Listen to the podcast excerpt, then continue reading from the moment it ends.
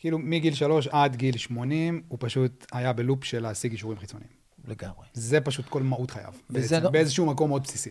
וזה, אל תגלה לאף אחד, אבל זה נורמטיבי. נורמטיבי. זה במשפחה נורמטיבית. זה, כשאתה- לא, כשאתה אני אומר אומר, נורמטיבי, אני לא מדבר שזה משפחה, אני מדבר שמה שעכשיו אמרת, מגיל שלוש עד גיל 80, זה נורמטיבי. עסוק בהשגת הערכה אישור חיצוני. לא רק שזה הנורמטיבי, זה גם, המוערץ. לא רק שזה נורמטיבי, זה לא רק שזה מוע- מוע- מוערץ, התרבות הכלכלית, האמנותית, הפוליטית, הצבאית, המשפטית, כל התרבויות שלנו בנויות כדי לקדם את העיקרון הזה. תחשוב על, על התנועה באקדמיה לקבלת דוקטורט או פרופסורה, תחשוב על, על עולם הספורט. על מה הוא מבוסס? אישור חיצוני. מה זה ספורט? ספורט זה, זה אמור להיות שאנחנו רצים, אתה ואני על הדשא, ובועטים באיזה כדור ונהנים, נכון? ורוצים להבקיע בשביל של... אין, עולם הספורט זה עולם של השגת הערכה חיצונית. אה, לא משנה. ו... הכי אבסורדי זה בעולם האמנות, אוקיי? שבן אדם שהוא כותב שירים, כביכול, או עושה סרטים, אז, אז מה שהוא רוצה זה לבטא את הפנימיות שלו, לבטא את הטירוף האמנותי שלו. אבל הוא מתרוצץ בין כל מיני תחרויות, כאילו עושים פסטיבלים, ומי זכה מקום ראשון, ומי זכה מקום שני, כל, כל, כל, ההתעסקות היא בהשגת הערכה חיצונית. וזה הרבה לפני, אני יכול להגיד לך על עצמי, שאני כותב. אני התחלתי, והיום אני מבין את זה. אחרי ארבע שנים. אחרי ארבע שנים של ללכת בתוך זה, ובאיזשהו מקום אני גם מבין שהייתי חייב ללכת בתוך זה כדי להבין את זה, כדי, כדי לראות את זה וכדי להשלים עם זה. אני התחלתי לכתוב בשביל להשיג את האישור החיצוני, שכל כך רציתי כל החיים. הבנתי איפשהו בגיל 30, שזה יכולה להיות אסטרטגיה מדהימה בשבילי להשיג אישור חיצוני בה. לכתוב ולפרסם, לכתוב ולפרסם, וזה באמת הלך, ו- וזה, וזה מה שהניע אותי.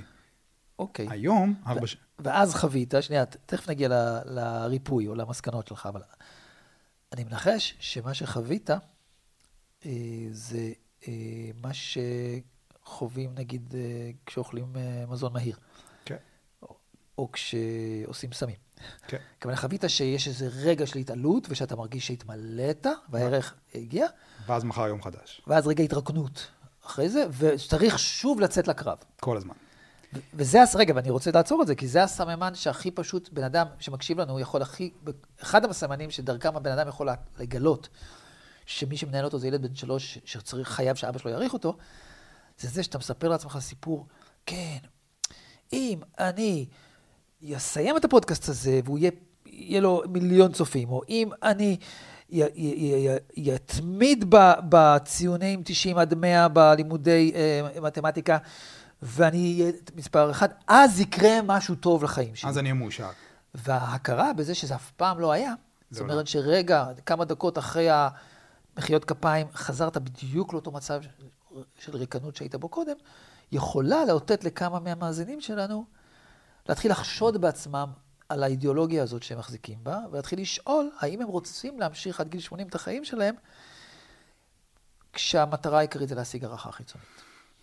וזה, וזה, ואני, ואני אכליל, ואנסה לעשות את זה בזהירות, אבל כנראה ש-99.9 מהאנשים ששומעים את זה עכשיו, נמצאים באיזשהו מקום על הגרף הזה. אבל אני, כשהתחלתי, לא ידעתי את זה. אוקיי. פשוט הלכתי והבאתי אישורים חיצוניים, יום אחרי יום אחרי יום אחרי יום. לא, זה לא מילא אותי מן הסתם, אבל לא ידעתי שזה לא ממלא אותי. פשוט כל הזמן חשבתי, אתה עושה לעצמך רציונליזציה, איך אתה רק ממשיך את שנייה, זה. אבל למה, למה לא ידעת? אני, אני אציע רגע הצעה. זה לא שאתה סתום או אתה מנותק או אתה לא מודע. יש סיבה טובה לזה שלא ידעת, ופה צריך גם להיות בענווה ובחמלה כלפי עצמנו, ולא בשפיטה על הדברים האלה. מנגנון הישרדות שאימצת בגיל שלוש, לא רק שהוא גאוני וחכם ומאפשר לך לשרוד, הוא גם לא מרגיש כמו מעיל שאתה לובש, הוא מרגיש כמו האור שדבוק לך על הגוף. או המחשבות שלך. הוא אתה. כלומר, ה- אם אתה בגיל שלוש, ארבע, חמש, שמונה, התנהלת כדי להשיג את ההערכה של אמא שלך ושל אבא שלך, ואחר כך גם של המורים, שבזה גם תלוי הערכה של ההורים שלך, ואחר כך של הדודים, ואחר כך של המדריכים בצופים, ואחר כך של המפקדים בצבא. אז זהו, זה אתה. את, זה אתה, ואז אה, צריך הרבה ענווה, ולפעמים שבר מאוד גדול, ולפעמים נכונות, לא לפעמים, כמעט תמיד נכונות להיפתח לעזרה או להיפתח למישהו שאוהב אותך, שרואה יותר ממך על עצמך, בשביל להכיר בזה שהמנגנון, אפילו שהוא כל כך כביכול טבעי לי ואפילו וכל כך אוטומטי ושימושי לי, הוא לא אני. להכיר שהוא מנגנון. להכיר שהוא מנגנון. כן. ולכן, כאילו, זה שאתה מספר שלא יכולת לראות את זה, זה, זה חשוב להדגיש, כי גם מי שמקשיב לנו, שאולי עכשיו קשה לו עם זה שאנחנו מציעים את ההצעה, הוא אולי עולה בהתנגדות, אולי הוא אומר, מה פתאום, אני בחרתי בזה במאה אחוז, זה מה שאני רוצה לעשות, וכשאני, אני, יודע שאני, אחרי שאני אעשה את המיליון, אני אפרוש, אוקיי? סבבה, זה לא, זה, יש אה, סיבה ממש טובה לזה שאנחנו לא רואים מה מפעיל אותנו, ואמרנו אותה עכשיו. שזה בעצם המהות של המנגנון. כן. שהוא לא מראה לנו שהוא מנגנון. נכון. ועשיתי את זה ארבע שנים. ואני עושה את זה בעצם, עד היום, אני עושה את זה כל הזמן. אבל איפשהו לפני חצי שנה, התחלתי להבין, אחרי הרבה מאוד עבודה, כן? אבל התחלתי להבין שבעצם הדבר שאני רודף אחריו, זה אחרי אישור חיצוני. אבל מה שגרם לי להשלים עם זה, ולהתחיל לצאת לדרך חדשה מול זה, זה להבין באיזשהו מקום מה זה אהבה. זה קרה לי בוויפאסנה האחרונה שהייתי בה, לפני, לפני חצי שנה בערך. מה זה אהבה בכלל? הבנתי, הבנתי את האישור החיצוני כשהבנתי מה זה אהבה. כי הבנתי שאהבה אמיתית זה אהבה ללא תנאים וללא גבולות. אהבה של אימא לילד שלה.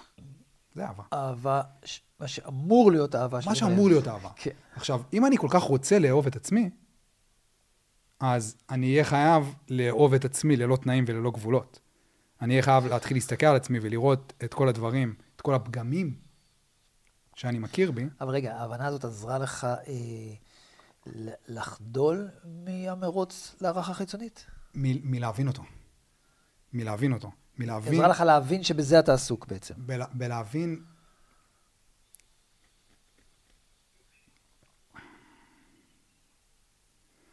הבנתי שהמנגנון הזה, זה ההרס העצמי שלי.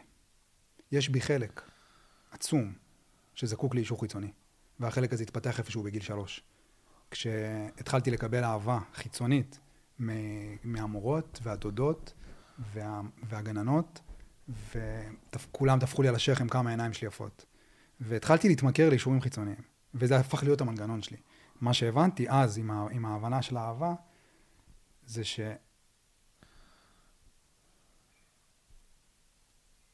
זה החלק שבי שהרס לי הכל בחיים. החלק שבי שזקוק לאישורים. זה בעצם ההרס העצמי. כן. ועד שאני לא אבין איך לאהוב אותו, אני לא באמת אוכל לאהוב את עצמי כי הוא חלק ממני, ואהבה זה אהבה ללא תנאים. ומה שגרם לי להבין את זה, זה שהבנתי שכשהייתי ילד, באיזשהו מקום, זה היה החלק הכי יפה בי. החלק הזה של האישורים החיצוניים. תראו אותי, זה היה חלק יפה בי. מה, ש, מה, מה שהסתבך כשגדלתי, זה שהאישור לא היה בפנים. ואז זה הפך להיות הצל שלי באיזשהו מקום. הצורך שלי הזה באישורים חיצוניים, בלי שיש אישור בפנים, פנימי, אז זה, זה, זה, זה, זה, זה, זה, זה כאוס. כי זה גורם לך להיות זקוק לאישור החיצוני.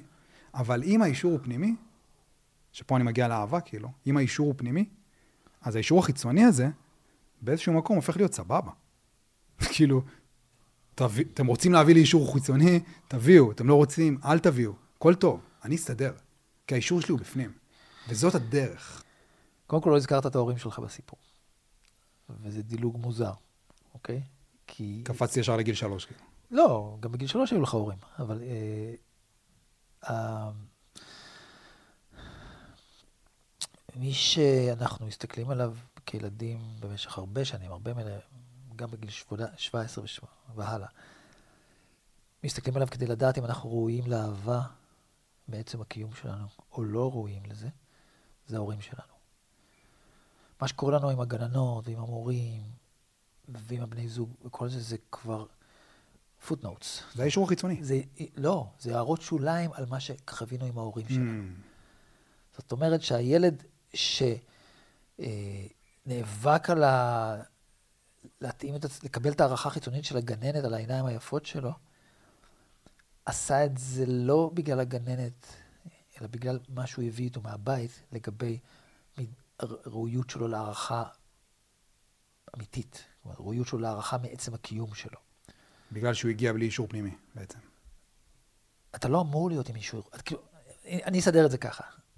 נולדנו עם, בהקשר להערכה, לתחום הערכה, כי זה תחום אחד של התפתחות, אוקיי? כי בשפת הריפוי שאני עובד איתה, אז יש את הבקשה לבית, וזה מרחב אחד של לחוש בראויים לאהבה, זה הבית, החלש שלנו, ההגנה שאנחנו מקבלים, ההזנה שאנחנו מקבלים, זה תחום אחד שבו או שאנחנו ראויים או שאנחנו לא ראויים, לפי מה שההורים שלנו חושבים על עצמם, לפי מה שהם מתנהגים איתנו.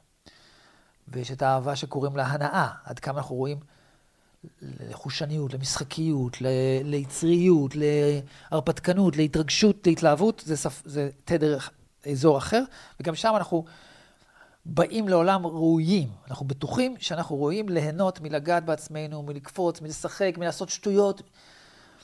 כמה שאנחנו רק רוצים, אנחנו בטוחים שאנחנו ראויים לזה, והשיחה התת-קרקעית בינינו לבין ההורים שלנו, כלומר, אתה יש את הלחץ של פסטה מול העיניים שלך, אתה בן שלוש, ואתה בא לך לאכול בלי ידיים, ואתה דוחף את הפנים, ואוכל, ונהנה נורא מהמגע של הרוטב של הפסטה על הפנים שלך, ואתה אפילו לוקח עם ידיים ומורח את זה למצח, כי אתה פשוט בטריפ של ראוי להנאה.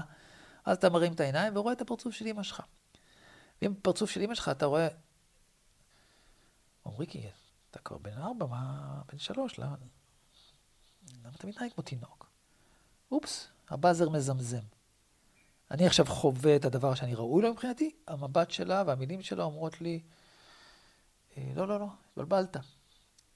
היא מעבירה לך מסר תרבותי שעבר אליה מאימא שלה ומסבתא, מסר תרבותי שאומר שאנחנו לא ראויים להנאה מעצם הקיום שלנו. הנאה זה דבר שמקבלים אותו כפרס על הצלחה בתחומים אחרים. יותר מזה, הנאה בתרבות שעברה אליך כמו אליי זה מסוכן. זה חוטא, זה הופך אנשים למכורים, זה הופך אנשים לפוגעים אה, מינית, אוקיי, אוקיי? כאילו, יש מלא מלא דברים מוטבעים בתרבות, וכל זה בערך ההתייחסות של אימא על הפסטה איתך בגיל שלוש. יום אחרי יום אחרי יום אחרי יום. כשזה קורה פעם אחת, זה אין לזה שום משמעות. כן. וגם לא חמש פעמים. אבל כשהאמונה מתממשת פעם אחרי פעם אחרי פעם בתוך החיים, הכיף הזה שאתה עכשיו מרגיש, הוא או רע או לא מספיק, או צריך להביא תועלת, לא משנה.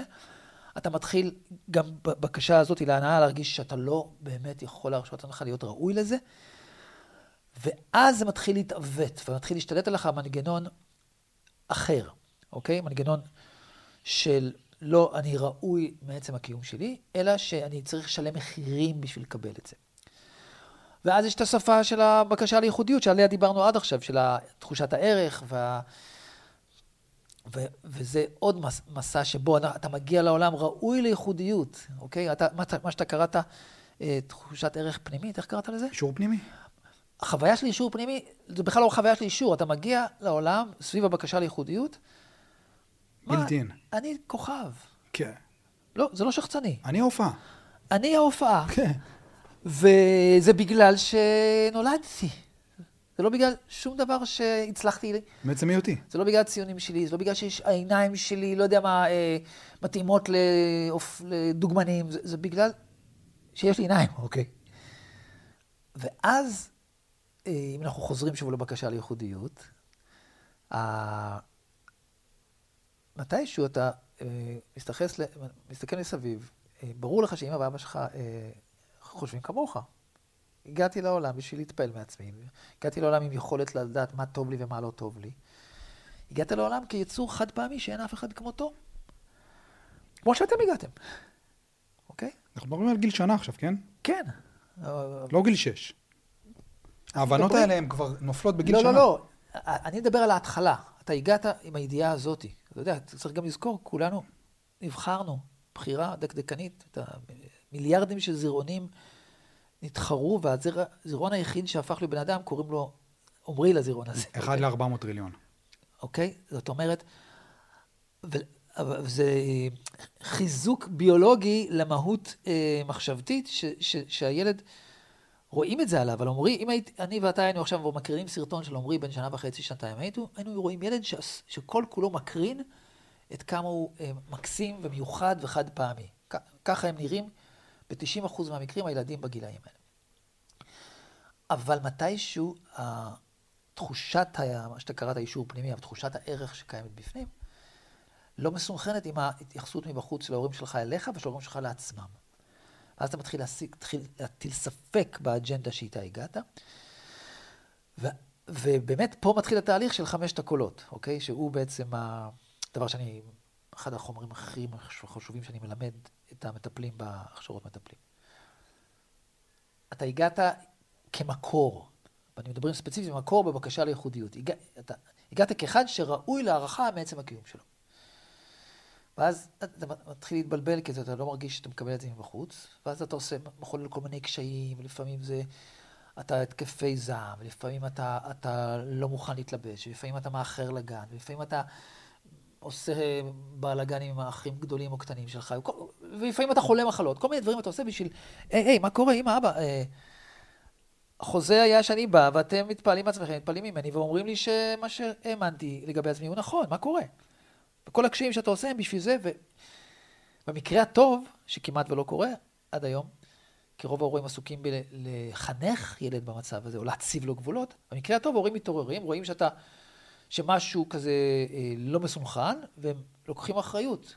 כן, באמת, אני רוצה לתת לך את מה שאולי אני אף פעם לא קיבלתי, לא כילד ולא כמבוגר, את התחושה שאתה ראוי לאהבה מעצם הקיום שלך, ואז הם משנים את ההתנהלות שלהם, גם בפנים וגם בחוץ, ואז ובזכות הקשיים שלך בעצם הם חזרו לתת לך את מה שהאמנת שאתה ראוי לו.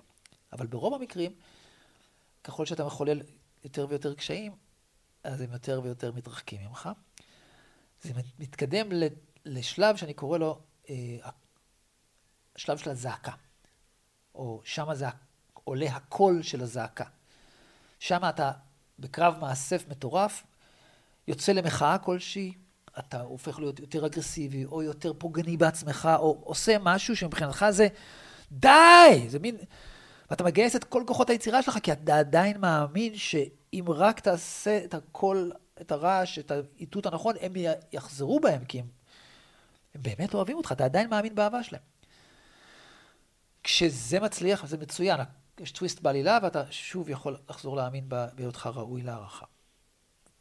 ואתה לא צריך אישור חיצוני, כי הוא קיים בתוך הבית, בינך לבין עצמך, בינך לבין ההורים שלך. אבל כשהשלב של הזעקה רק משיג עוד עוינות, ועוד חינוך, ועוד ריחוק רגשי של ההורים שלך ממך, אתה לא יכול להמשיך אותו בלי סוף, ואז מגיע הקול של הוויתור. הצעד הבא זה הצעד של הוויתור. הוויתור מולם בעצם. הוויתור הוא לא רק מולם, הוויתור הוא א', מולם, כלומר, אוקיי, הבנתי, ועכשיו מתחיל לעבוד מנגנון ההישרדות, אוקיי? כי הזעקה הייתה המאמץ האחרון שלך להסיט את תנועת המשפחה בחזרה למסלול של האהבה, אוקיי? אהבה זה כשאני ראוי להערכה ואני מקבל הערכה על עצם הקיום שלי מההורים שלי.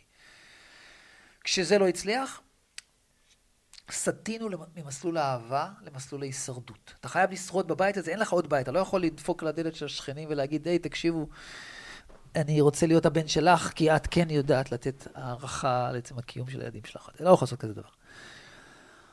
אתה חייב בבית הזה להחליף, אתה חייב להמשיך להאמין שהאימא והאבא האלה אוהבים אותך. אז אתה מתחיל לשנוא את עצמך. במקום לעשות שינוי בחוץ, אתה מתחיל לעשות שינוי בפנים. וככה אתה שורד. זה, זה, זה מתחבר לכל מה שדיברנו קודם, על כמה חכם המנגנון וכמה הכרחי היה המנגנון שבגל, שאנחנו אה, במרדף אחרי הערכה חיצונית. ואנחנו מדברים עכשיו על, על הצעד, הקול הזה של הוויתור, אז זה קול שהוא מצד אחד, שם האובדן המוחלט של התחושה שלך שאתה ראוי לסוג הזה של אהבה, אבל שם גם ההצלה שלך והגאולה שלך והאפשרות שלך לשרוד בחיים האלה. כי מה שקורה זה, אחד, אתה מבין שאתה מספר לעצמך שאתה לא ראוי להערכה על עצם הקיום שלך. ואתה גם מוצא סיבה. כל ילד מוצא סיבה לזה, ילד אחד מוצא... וזו שיחה פנימית, תת-קרקעית, בטיפולים מגיעים לזה. תת-מודעית גם? תת-מודעית, אנשים לא, בדרך כלל לשם הם לא נכנסים בשום צורה. אבל בוויתור אתה, אתה אומר, אה, ברור שהיא לא מעריכה אותי כמו שאני אני חוצפן. או אני שמן, או אני יותר מדי, או אני מגעיל. משהו שעושה לילד היגיון ב... כדי לספר סיפור שלי, ברור שהיא... אני מבין למה היא נותנת את זה לאנשים אחרים ולי לא, כי אני כזה, ואני לא ראוי לזה. אתה מבין? ההישרדות שלך היא בזכות שאתה מלמד את עצמך שאתה לא אחד שראוי להערכה מעצם הקיום שלך. כי אחרת אין בזה היגיון. אחרת ההתנהגות של האימא שלך, אתה לא יכול להסביר אותה כן, לעצמך. אין בזה היגיון. אחרת, אתה תצטרך לספר לעצמך את הסיפור שאף ילד לא יכול להקשיב לו לפני השינה. אמא שלי לא אוהבת אותי. כאילו, כל מהלך ההישרדות נועד למנוע את הסוף הזה. היא לא אוהבת אותי. אתה חייב לספר לעצמך שהיא כן אוהבת אותך. ואז הסיפור שאתה מספר, אמנם זה לא באמת אהבה, אבל זה סיפור שלילד הוא הופך להיות מילוט. אם הייתי אחד שהוא לא שמן, או הוא לא מעצבן, או הוא לא חוצפן, היא הייתה נותנת לי את האהבה שאני מבקש. אבל אני פשוט לא, והסיבה היא אני ולא היא. והנה, זה המהלך של הצדקת התוקף בהאשמת הקורבן הראשון, שכולנו עברנו אותו, אוקיי? ביחס להורים שלנו. וזה עושה לך הנחת רווחה, כי שוב קיבלת את אימא שלך, ושוב אתה יכול לספר סיפור שאתה אהוב. אתה אהוב במידה שאפשר לאהוב אחד כמוך. והיא יצאה בסדר. וזה מופלא וזה גאוני, כי משם והלאה אתה יכול להתחיל מחדש לאסוף את עצמך לסיפור של אהבה. ככה אתה קורא לזה. וגם, ואתה, מתחיל לקרוא אהבה לאופן שבו היא מתייחסת אליך, ותקלוט איזה דבר מדהים קורה שם. אימא שלך בצורה שיטתית, לא כי היא רעה, אלא כי גם היא גדלה ככה, אה, כשאתה נחמד וחיובי, לדוגמה, נחמד וחיובי ועוזר במש... בטיול, עפה עליך. אבל כשאתה נגיד אה, אה, תוקפני, או מדבר לא יפה לסבתא, או אה, אה, מתווכח עם המורה, אה, אתה, אתה מאבד נקודות אצלה, אוקיי? עד לשלב הוויתור, אתה נלחמת, כי לא, זה לא היה נראה לך אהבה, כי אתה, אתה עדיין היית מחובר למנגנון העיקרי, שמי שאוהב אותי, אוהב אותי מעצם הקיום שלי. ללא לא... תנאים.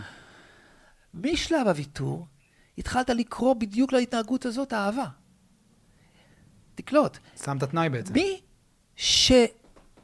שמודד אותי, מי שמתנה את האהבה שלו במידת, ה...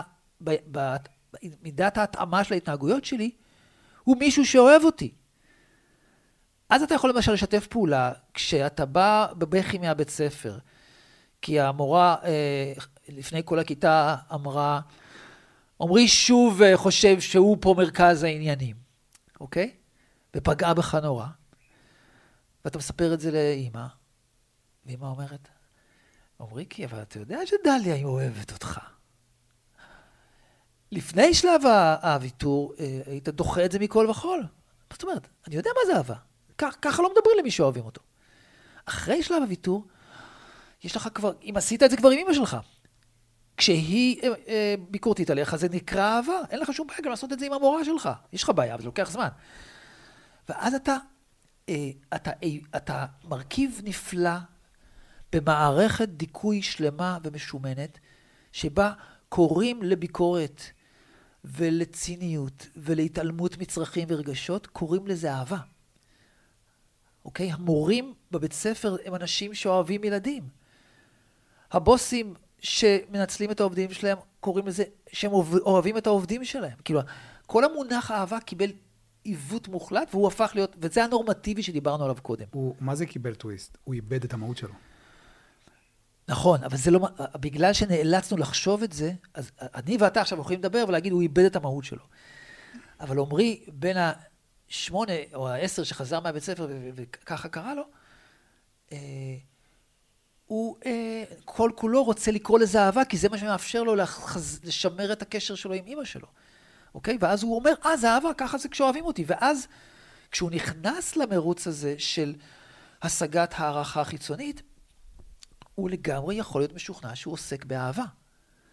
הוא לא יכול להעלות בדעתו שהוא עוסק בהתרחקות הדרגתית ושיטתית מאיזשהו צל של צל של אהבה. אחרי הצעד של הוויתור מגיע הצעד מאוד משמעותי שזה קול נוסף בפנימיות שלנו, כי כל אחד מאלה זה קולות, אוקיי? זה יש את רגע, הקול של אנחנו המקור. צריכים להגיד משהו על הוויתור הזה. רגע, הקול של המקור, הקול של הזעקה, הקול של הוויתור, ותכף נגיד את הקול של האמונות החוסמות ואת הקול של המילים. אבל עכשיו, אה, זה חמשת ה... חמשת הקולות, כן. צריך להגיד משהו על הוויתור הזה, כי זה יכול להישמע בטעות, שאולי זה איזשהו שלב התפתחותי שהוא, שהוא הגיוני. אתה גדול. זה בדיוק מה שזה. כוונה, התרבות הגברית, התחרותית, הכוחנית שבתוכה גדלנו כולנו, היא כותרת כתרים ומעלה אה, קורבנות אה, אל, בדיוק אל הדבר הזה. כלומר, מה זה, מה זה ילד טוב? זה ילד שהתבגר. מה זה ילד שהתבגר? זה ילד שהבין שבשביל לקבל אהבה או הערכה או זכות להנאה או זכות לקרבה, לא משנה, הוא צריך לשלם מחירים. אוקיי? ואתה יודע, יש מלא תיאוריות פסיכולוגיות שמעלות על נס את הדבר הזה, שילדים שהצליחו בחיים, זה ילדים שידעו אה, לדחות סיפוקים. אתה מכיר את המחקרים האלה, ומחקר המרשמלו המפורסם וכל מיני, מיני דברים.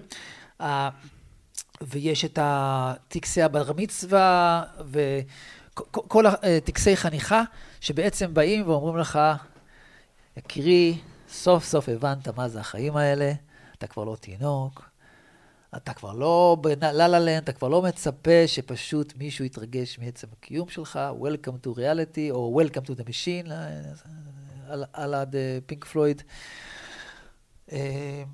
ואיזה כיף, כולנו כאן ביחד מסכימים שאנחנו לא ראויים לאהבה. ובינתיים, בעצם כולנו כתרבות וכיחידים, איבדנו את המהות של מה זה אהבה.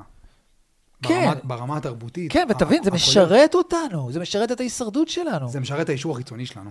אבל התרבות שלנו בנויה על השגת אישור חיצוני. אנשים שברוב המקומות, כשמישהו אה, פתאום בגיל אה, 42 אה, עוזב, עוזב את הסטארט-אפ החדש המאוד מצליח, שכבר מכר וזכה לכמה מיליונים, תורם את המיליונים האלה, ל, לא יודע מה, לצדקה, ומתמסר ל... ל- לח- לגידול של הילדים שלו ו, ולעבודה ב, כמורה בבית ספר, אוקיי? יסודי. ברוב המקומות יגידו, אה, לוזר. כאילו, אוקיי, מה, מה הוא עושה? מי זה, מי זה הבן אדם הזה? אבל אני ואתה יודעים שבגלל שהוא הבן אדם הזה, זה לא יהיה לו אכפת. אני יודע, אה, לא יהיה לו אכפת שהם אומרים את זה. בגלל שהוא הבן אדם הזה. אתה יודע, זה לא שהוא לא, לא ייפגע, הוא לא, הוא לא הופך לרובוט, אבל, אבל אה, מה שהוא רואה והם לא יכולים לראות, זה שכל מה שהוא עשה, זה אה, הדליק את האור במחסן, כן. ראה שהוא שוב ושוב מוציא מהכלים, מהמדף שכתוב עליו, מטרתי בחיים זה להשיג השערה- הערכה חיצונית. הצליח להפסיק, להכיר בזה ולשחרר את זה בדרכו, וניגש למדף אחר, בגלל שהאור דלוק, אז זה מדף שכתוב עליו אה, דברים שמאפשרים לי לאהוב את עצמי, לאהוב את מי שסביבי, אה, לחיות בהקשבה לפנימיות שלי. ומרגע שהוא לקח, התחבר למדף הזה במחסן, כל מה שהוא עשה, בסט... נהג לעשות 15 שנה ב- בהייטק, כבר לא עבד לו, אוקיי? ובמקרה שלו זה היה נראה של להתמסר לאבהות שלו וללמד היסטוריה בבית ספר יסודי. זה, זה סתם אפשרות אחת, אבל, אבל הוא פרש מהמרוץ, אוקיי? ו... והמצחיק הוא ש... ש... גם בת... בתרבות הכלכלית, גם בתרבות הפוליטית, גם הספורטיבית, הרוחנית, היעד הוא להגיע לאנשהו ואז לפרוש, אוקיי? להגיע להערה ואז הכל סבבה, להגיע למיליארד ואז... אבל אה, עצם הצבת המטרות קשורה להערכה חיצונית. אתה מבין? זה ממש כמו להשק... כל יום ללכת לקנות עגבניות בבסטה של המלפפונים, ולחשוב שיום אחד, מרוב שקנית, כבר יהיה לך משהו. זה לענות על השאלה הלא נכונה בעצם. כן. אבל רגע, הצד השני של כל השיחה הזאת, כן. זה ההורים. כי... הצד הראשון. הצד הראשון, כי עכשיו יבוא בן אדם, סבבה, אני מבין מה אתם אומרים, אבל מה ההורים צריכים לעשות כדי שזה לא יקרה? ואז הוא יצטרך לשאול את עצמו, את השאלה הכי קשה, כן. אם הילד נולד עם האישור הזה מעצם היותו, ככה הוא נולד, כן. ובתהליך הדרגתי מצטבר, הוא מאבד אותו בגלל, בגלל איך שההורים שלו מטפלים בו, אז מה שההורים צריכים לעשות בעצם, אם אני מבין את זה נכון, זה בוא נגיד ניקח סתם פרק זמן של מהרגע שהילד נולד עד שהוא מגיע לגיל שלוש, נגיד, או עד גיל שנתיים אפילו. כן. כי בשביל ילד בן שנה וחצי, אוקיי? ילד בן שנה וחצי. אבא ואימא, זה כל העולם. נכון. כאילו, זה לא הדבר הכי חשוב בעולם. הדבר היחידי בעולם, ולא רק-. ולא רק גיל שנתיים וחצי, זה ממשיך הרבה שנים אחר בוא. נגיד, בוא, בוא, בוא נגיד כדי, שזה- כדי שזה יוכל להיתפס כן. יותר הגיוני, עד גיל שלוש, אוקיי? מה? שבשביל הילד, אבא ואימא זה העולם. זה לא, זה לא הדבר הכי חשוב בעולם, זה העולם ומלואו, נכון? ברור, כאילו, ה... היונק שנקרא אדם, ההתפתחות המחשבתית שלו, בניית האישיות שלו, נמשך עשר שנים. וזה נמשך ביחסים עם ההורים שלו. וכל דבר בחיים הוא ההורים שלו. כשהוא הולך לבית ספר, אוקיי? בגיל 11, ורוב ההורים היו רוצים לספר סיפור, שכן, בבית הכל נפלא, הוא כזה מקסים, אבל מה לעשות, הבית ספר דפק אותו, יש שם ילדים דפוקים, הורים דפוקים, אה, תפיסה דפוקה, לא משנה מה. מבחינת הילד, עצם זה שהוא בבית ספר, זה בחירה של ההורים שלו. הבית ספר נתפס כהרחבה של תפיסת העולם של ההורים שלי. אם אני נמצא בבית ספר שמבוסס על מאבק להשגת הערכה חיצונית, שמה זה בית ספר ביני לבינך. אל תגלה לאף אחד. מכיתה א' והלאה, אנשים עסוקים בלשפר את ציוני הבגרות שלהם כדי להתקבל לאוניברסיטה, כדי לקבל הערכה חיצונית ממישהו שיודע מה נכון לבן אדם לחשוב. מי זה? לא יודע, איזשהו פרופסור בפקולטה למשפטים אצלך, שזה היה, אוקיי? אז המסע להערכה חיצונית. אז אם ההורים שלי כל בוקר אומרים לי, יובב, בוא ניקח אותך לעירוני ה' עפולה, לא משנה מה. הם מאמינים שלהשיג הערכה חיצונית זה הדבר שצריך בחיים האלה. וכמובן שהם משלימים את המסר על ידי שהם בעצמם עסוקים בזה בעבודות שלהם ובשיחות שלהם בבית.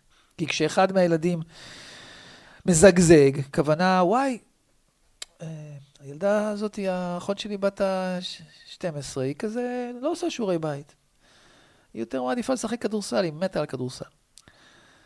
וההורים, אה, אה, מה קורה איתך?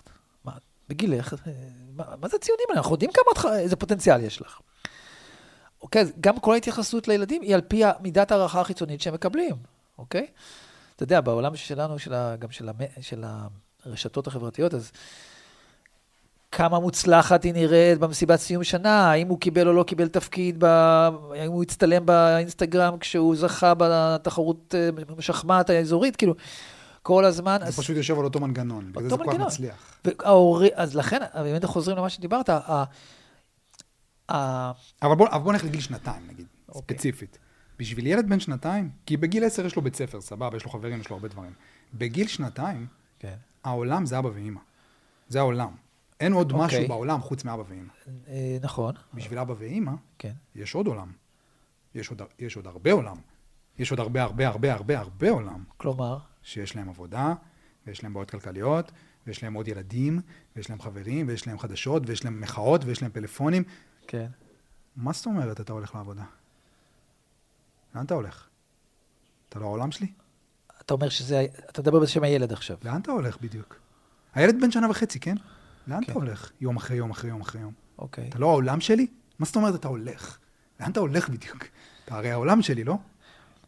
אה, אז את זה צריך לפרק רגע, את מה שאתה אומר, כי זה מורכב מכמה, זה כי לא... אני שואל איך ההורה יכול לשמר את האישור הפנימי הזה, בעצם. אז אני אומר, באמת, זה, זה מאוד מאוד חשוב, וגם, אה, שנייה, אני אומר סוגריים לפני שאני עונה לך.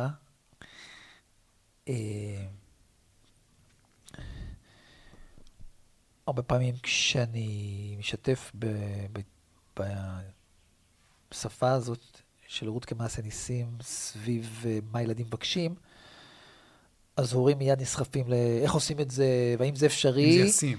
אם זה ישים, וגם הם נסחפים לרגשי אשמה, כן. איזה דפוק אני, אני דופק את הילד שלי וכל אתה אומר זה שיחה אחרת. קודם בוא נדבר על מה הוא צריך. לא, לא, לא, אני אומר, אני אומר, בוא, לאט לאט, קודם כל, אה, אני אומר דבר פשוט שאני חושב שרוב ההורים יוכלו אה, להזדהות איתו. Mm. איך... אתה בן אדם מבוגר בעולם. אתה בן אדם מבוגר שמשתדל לפחות לעשות בחירות לפי מה שטוב לו. משתדל. הרבה פעמים אנחנו לא יודעים מה טוב לנו, אבל משת... אתה מכוון לעשות בחירות לפי מה שטוב לך, ואתה הבוס של סדרי העדיפויות שלך. זה הנחת עבודה של השיחה הזאת, אוקיי? אף אחד לא הכריח אותך לעבוד 16 שעות ביום. אוקיי? יכול להיות שתרוויח פחות כסף אם תעבוד 10 שעות ביום, או 8 שעות ביום, אבל אף אחד לא הכריח אותך. אז כשאני מדבר איתך על סדרי עדיפויות שלך, ועל כן או לא, ומתי ללכת לעבודה, או איך לחזור מהעבודה, או מה לעשות דבר ראשון כשאתה חוזר מהעבודה, אם יש לך ילד בן שנתיים בבית, אני בסך הכל מציע לך התבוננות מחדש על סדרי העדיפויות שלך, בהנחה שאנחנו עדיין לא חיים בדיקטטורה. אתה חוזר ללמה בעצם. ובהנחה שכמו שאני עשיתי את זה, גם אתה יכול לעשות את זה, אני לא יותר טוב, ואני גידלתי שלוש בנות במציאות כלכלית קשה מאוד, והרבה אנשים עושים את זה. אז אין מה לצאת פה ולנפנף בלא ישים. לפי סדרי העדיפויות שלך, תחליט מה ישים לך. זה דבר אחד.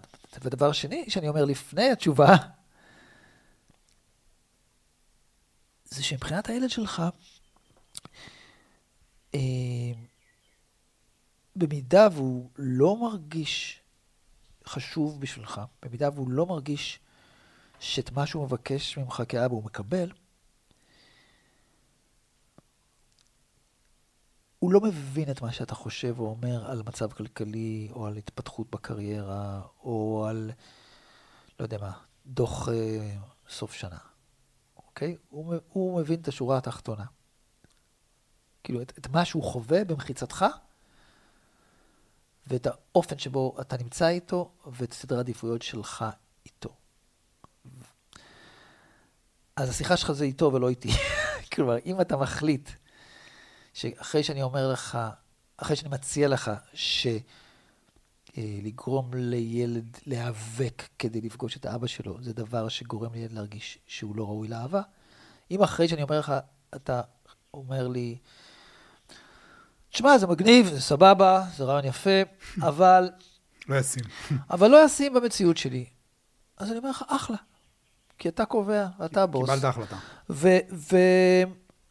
ואז אני רק מוסיף שאלה קטנה, שתחשוב עליה בזמנך הפנוי, מסיים את העבודה, בשלוש דקות לפני שאתה נרדם. אה, אם אבא שלך היה אומר לך את אותו הדבר, איך היית מרגיש? שזה כנראה מה שהוא אמר, ברוב המקרים. איך אתה הרגשת כשהיית בן שלוש, ובשביל לקבל אה, אה, מבט רגוע מאבא שלך, שעצר הכל לעשר דקות, ולא שאל את עצמו מה אתה אמור לעשות, או במה אתה משתפר, או במה אתה מידרדר, או האם אכלת, או האם עשית שיעורי בית. עשר דקות ישב בנחת והסתכל עליך בגיל שלוש או בגיל עשר, והתעניין בך, ולא ניסה לחנך אותך, ואם היית במצוקה, או באגרסיביות, או בעצב, עצר הכל בש... ועזב את העבודה שלו ועזב את האחים האחרים שלך בשביל אה, להקשיב לך. אז א', האם קיבלת, האם אתה, קרה לך דבר כזה עם אבא שלך? ב', האם אתה מודע לכמה השפיע עליך אם לא קיבלת את זה? או אם היית צריך להילחם בשביל זה, כי צריך להילחם בשביל זה, אז זה כאילו לא קיבלת את זה. כי מה שאנחנו נלחמים בשבילו זה לא מה שאנחנו מקבלים אותו. זה ברור, נכון? אחרת לא היינו צריכים להילחם. אם אני נלחמתי בך כדי שתיתן לי לשתות, אז זה לא אתה רצית לתת לי לשתות. זה בזכות שנלחמתי בך, קיבלתי ממך שתייה. זה, זה מאיר אריאל. זה לא... אדם צועק את שחסר לו, לא חסר לו, לא צועק. נכון, אבל זה כבר השלב של, הו... של בעצם של הוויתור על זה. הוויתור, כן. אז, אז אני אומר, השאלה שאני מוסיף כזה בהערת שוליים קטנה, אולי יש לך פה אפשרות, כאילו, בשונה ממה שקרה לך עם אבא שלך, לעשות עם הילד שעכשיו הגיע לעולם שלך, בן שלוש. אוקיי? ואת כל זה אני אומר בסוגריים, לפני שמתחילים לדבר על ישימות ועל פרקטיות ועל המצב הכלכלי ועל המצב בישראל וכל זה. ועל מה שמקובל. ועכשיו אני יכול לענות. אבל רגע, אני רוצה להוסיף על זה עוד משהו. רגע, אבל זה יסטה, יסטה את מאזיננו, לא? אוקיי. ש... אני חוזר למה שאמרת, אה, הילד אומר, "אה, היי, לאן אתה הולך לעבודה? אני פה, אוקיי? יום אחרי יום אחרי יום. אז, אה, אני אומר שכשילד אה, נולד והוא פוגש אישה ואיש, או איש ואיש, או אישה ואישה, לא משנה, שני אנשים נניח, זה בדרך כלל שניים, ששניהם מחבקים אותו, לוקחים אותו לידיים ואומרים לו בכל מיני שפות, אוהבים אותך, רוצים אותך. אז הוא מתייחס לשני האנשים האלה, גם לזכר וגם לנקבה, כאל אנשים שאוהבים אותו. ומשם והלאה הוא מצפה מהם להמשיך לקבל אהבה מהם, והוא מודד את החיים שלו ואת עצמו לפי מידת האהבה שהוא מקבל מהם. ואז, אה, איך לקבל את האהבה הזאת? יש המון המון דרכים, אוקיי? למשל, ילד בן שנתיים ששאלת עליו, אה, הוא לא חייב שאבא שלו יהיה 24-7 איתו בשביל להרגיש שהוא, אבא, שהוא מרכזי ואהוב על האבא שלו. ויותר מזה, אני אגיד לך, אם האבא הזה, שהוא התחיל להתפתח כראפר, אוקיי? ואז נולד לו ילד, והוא נמצא איתו יום-יום, שמונה שעות, ומתחיל להיות מדוכא מזה שהוא לא עושה שום דבר עם הביטוי שלו, ועם המוזיקה שלו, ועם הרעיונות שלו, ועם הקריירה הראפר של הראפ שלו. הילד לא מקבל את אבא שלו, הוא מקבל uh, מודל סוג ד' של אבא שלו, הוא מקבל צל איתו בבית, ו... וזה לא מרגיש כמו אהבה. כי בן אדם, כי האבא שלו חי את החיים שלו במלואו, הוא לא יכול, מה שהוא נותן לילד שלו זה, זה פירורים עבשים, זה לא מרגיש כמו אהבה. אוקיי? זאת אומרת, שלח, זה, וזה בלבול מאוד גדול, זה יותר אצל אמהות מאשר אצל אבות, mm. אבל שנעזוב הכל, ואני אהיה עם הילד שלי, ואני לא אעשה לו את מה שההורים שלי עשו לו, ועשר שנים אני אשכח מי אני ומה אני, ואז הילדים מקבלים, שוב, ברמת ההוויה שדיברנו עליה קודם, האמא אומר, מוסרת לו מסר יום-יום, זה לא חשוב שנבטא את עצמנו בחיים האלה. הנה, תראה, אני, מספיק לי שאתה שמח, זה לא חשוב מי אני. אוקיי? אז זה לא איזה דיכוטומיה של בין להיות מוטרפים על קריירה ולשים את הילדים אצל מטפלת מ-8 בבוקר עד 7 בערב ולשכוח מהם כדי להתפתח, לבין הקצה השני של לעזוב הכל, לקחת את הירושה ולחיות בתאילנד עם שלושת הילדים שלנו ולא, ושום דבר חוץ מזה לא. זה לא, זה לא האגדות האלה, שתיהן זה אגדות פוגעניות בעיניי. יש איזו יצירה פרטית של איך אני בתור אבא, א', נמצא עם הילד שלי במידה, מבחינת זמן, שהוא ירגיש שזה נדיבות, הוא ירגיש שהוא לא תופעת לוואי בחיים שלי, אלא הציר המרכזי בחיים שלי, הוא חשוב לי. בכמות זמן, אבל עוד יותר מזה, בזמנים שאני נמצא איתו, שאני אהיה איתו ולא עם עצמי. כוונה, לא, לא מדבר עכשיו על להיות עם הלפטופ, שזה מובן מאליו, אלא שאני לא אהיה עסוק בלהנחיל לו ערכים ולחנך אותו ולשפוט אותו ולקדם אותו לכל מיני דברים, אני אהיה עסוק בלהקשיב לו. ולתת לו להישען עליי רגשית, ולתת לו להרגיש שאיתי הוא יכול להיות כל מה שהוא ולהמשיך להרגיש אהוב. ואת זה אפשר לעשות, דרך אגב, בעשר דקות ביום. לא בשמונה שעות. שזה נראה לי אבל המהות של השיחה. אוקיי. איך אתה מגיע לרגע הזה? מי אתה צריך להיות כבן אדם בדרך ההתפתחותית שלך מול עצמך, כדי להגיע מוכן לרגע הזה שאתה עם הילד שלך. אז זה, זה ויכוח עתיק יומין בינינו. זה כבר היה בפודקאסט הראשון. נכון. כי יש לנו היסטוריה, אתה יודע, זה מגניב. כי אני אומר שלרגע הזה יש כמה דרכים להגיע, אני יכול לחשוב לפחות על שתיים. אחת, אה, לא יודע, בוא נדבר על מוטי שמקשיב לנו עכשיו, אוקיי? מוטי שהוא בן 22. ואין לו ילדים ואפילו אין לו זוגיות עכשיו. הכוונה הוא בדיוק, מה שנקרא, בן זוגיות. אה, אז אה, וואו, הוא אומר, זה מה שילד שלי ירצה ממני כשהוא ייוולד. אימא'לה, אני לא, לא, לא יכול את זה. ואז מוטי מתחיל את המסע שלו כדי להפוך להיות אחד שגם יכול לתת את, ההתמסור, את הסוג הזה של אהבה לילד שהגיע אליו, בהנחה שהוא רוצה לילד, כי אפשר גם בלי ילדים, זה מצוין. אבל נגיד שהוא רוצה להיות אבא. אה, ואז התמודד עם הפחדים, ועם המחסומים, ועם הפחד מהתמסרות, ועם האובססיביות על הערכה החיצונית, כי, כי אתה יודע, רוב האימהות והאבות, שאין להם זמן לילדים שלהם, זה קשור למרוץ להערכה החיצונית שהם נמצאים בו, אחד המרוצים. זה מסלול אחד שבו הוא יכול להגיע לרגע הזה. אבל יש גם מסלול אחר שאני פשוט צפיתי בו פעם אחרי פעם, אז אני חייב לחלוק אותו. וזה שמוטי, אה, בן 32. בן 32, נולד לו הילדה הראשונה כשהוא היה בן 28. אה, הוא היה כל כולו באטרף של להפוך להיות אה, אה. בכיר במשרד הפרסום שבו הוא עובד, והוא היה מסוג האבות של בעלי עוזר לי, אוקיי? כאילו הילדה שלו ראתה אותו בעיקר בסופי שבוע, וגם אז כשהוא אין לו כוח עליה כי הוא סוף סוף קצת נח. ונולד לו עוד ילד, והוא אומר, וואי, אותה איבדתי, אותו אני לא רוצה לאבד. ומרוב שהוא אוהב את הילד שלו, הכוונה מרוב שהוא לא אוהב במובן, כאילו כל, כל האבות אומרים שהם אוהבים את הילדים שלהם. אבל כשאני אומר אהבה, אני לא מתכוון ל... ל אה, אה, כיף לי לחבק אותו, או אני מתרגש מזה שהוא אה, משחק איתי כדורגל. אהבה מבחינתי זה דבר מאוד מאוד ספציפי. לאהוב זה לתת למי שאני אוהב את מה שהוא באמת מבקש לקבל. פעולות. פעולות, מחשבות, אה, שינוי סדרי עדיפויות, בחירות, מלא מלא דברים. אז כשנולד לו הילד השני למוטי, הוא קולט שהוא קיבל הזדמנות להתמסר לאהבה שהוא לא ידע עם הילדה הראשונה שלו, ואולי הוא לא ידע בשום מערכת יחסים, כי באמת, אהבה של הורה לילד זה, אין, אין התמסרות יותר גדולה מזה לבן אדם, אוקיי? כי, כי זה להתמסר למישהו שאתה המקור שלו לה- היחידי לאהבה. אתה ובת זוג שלך. ואז, אפילו שהוא לא עשה שום תהליך התפתחותי לפני זה, והוא לא היה בסדנאות שלך, והוא לא קרא ספרים שלי ולא כלום, בגלל הקשר שלו עם יואבי הקטן שנולד עכשיו, הוא עושה את הטרנספורמציה הזאת. ולטרנספורמציה הזאת יש פירות שהולכים וגדלים. בהתחלה הוא אה, רק מפסיק את, ה, את היום השישי כדורסל עם חברים, ובמקום להיות בכדורסל עם חברים, בין 4 ל-10 בלילה הוא נמצא עם הילדים שלו בין 4 ל-10 בלילה. דבר קטן.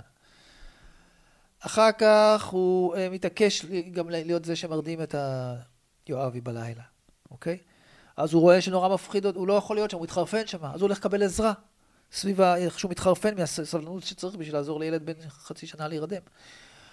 קיצור, אתה, אתה מבין את ה, את, ה, את ה... יש מלא וריאציות, אבל הסיפור הוא שה... והסיפור שראיתי אותו מלא פעמים, דווקא אצל אבות. כאילו, מה שקורה זה שהם מבינים שהם התחילו ללכת במסלול של אבא שלהם.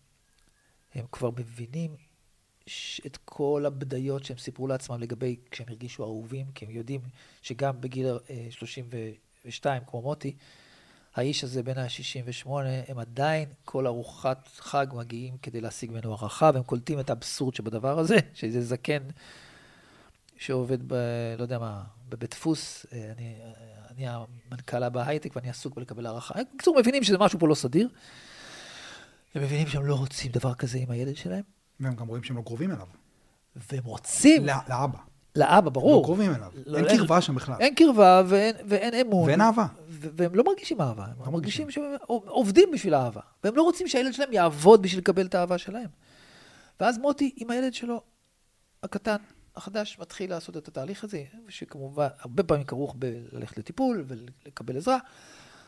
וכשהוא מתחיל לעשות את זה עם הילד הקטן, הילדה הגדולה מפסיקה להיות ילדה נחמדה והרמונית, ומתחילה להיות מפלצת.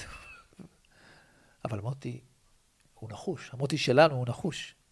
הוא כבר הבין למה היא מפלצת, אוקיי? כי היא גדלה במציאות שבבית הזה לאף אחד אין שוקולד, אוקיי?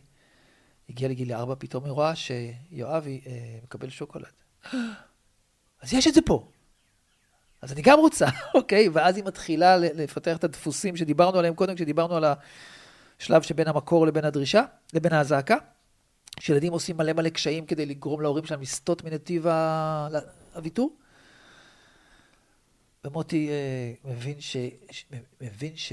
אה, קראתי לה דנה? איך קראתי לה? לא ויתרה עליו. ושהוא. גם איתה יכול לעשות את הטרנספורמציה, עוד אפילו שהיא כבר בת ארבע. אוקיי? אז יש את שתי האפשרויות האלה. זה לא חייב להיות הכנה מראש, זה יכול להיות תוך כדי ההורות שזה יקרה. ואני ראיתי את זה קורה גם עם ילדים בני 15 ו-17. מוטי של האפשרות השנייה תופס את זה, סבבה. תופס את זה בזמן. הוא מבין שהוא פספס את זה כביכול עם הילדה הראשונה, ואז הוא ראה את הילד השני, הוא הגיע, והוא תפס את זה בזמן. כן. ההבדל בין לתפוס את זה לבין להיות שם ביום-יום, להיות איתו ביום-יום ולהסתכל לו בעיניים ולתת לו אהבה ביום-יום, ההבדל הזה, זה הדרך שמוטי, הבן 22, מבין שהוא היה חייב לעשות כדי להשלים עם הילד הפנימי שלו, כן. כדי שהוא יוכל לתת אהבה לילד האמיתי שלו. כי אם אתה לא שלם עם הילד הפנימי שלך, אז כל זה נכון, אבל, אבל אני אומר לך באמת, אני... אתה מכיר, אתה, אתה יודע, אתה רואה אני את זה. אחרי רואה את 29 שנים שטיפלתי, ואני מכשיר מטפלים אה, זה, מה- זה, זה קבוע. משמח לשמוע, אתה יודע. ואני... אה, אחת הסיבות שאני...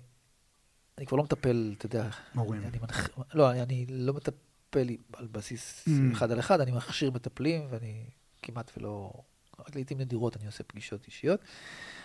אבל כשכן עשיתי את זה, אז uh, הסיבה שכל כך עפתי על לעבוד עם הורים, יותר מאשר אנשים שאין להם ילדים, לאו דווקא על, על ההורות שלהם, אבל אנשים שהם כבר הורים. כי סרגל הצמיחה של הורים הוא חד וברור. בן אדם שעוד אין לו ילדים, הלימוד שלו, את הילד הפנימי ו... Mm. ואת הפנימיות שלו, הוא, אתה יודע, זה נורא נורא חשוב ומשמעותי וחוסך מלא אנרגיות, אבל זה כמו מישהו שלומד לרקוד, ויום אחד אולי הוא יצטרף ללהקה, ואז יום אחד אולי הוא יקבל סולו, אבל הוא בחזרות ובאימונים, ומשפר את השרירים ואת היציבה, ויש לו לוח זמנים אינסופי. פה אתה רואה את התוצאות ביום-יום. מי שיש לו בבית ילד שבתהליך איתי הוא גילה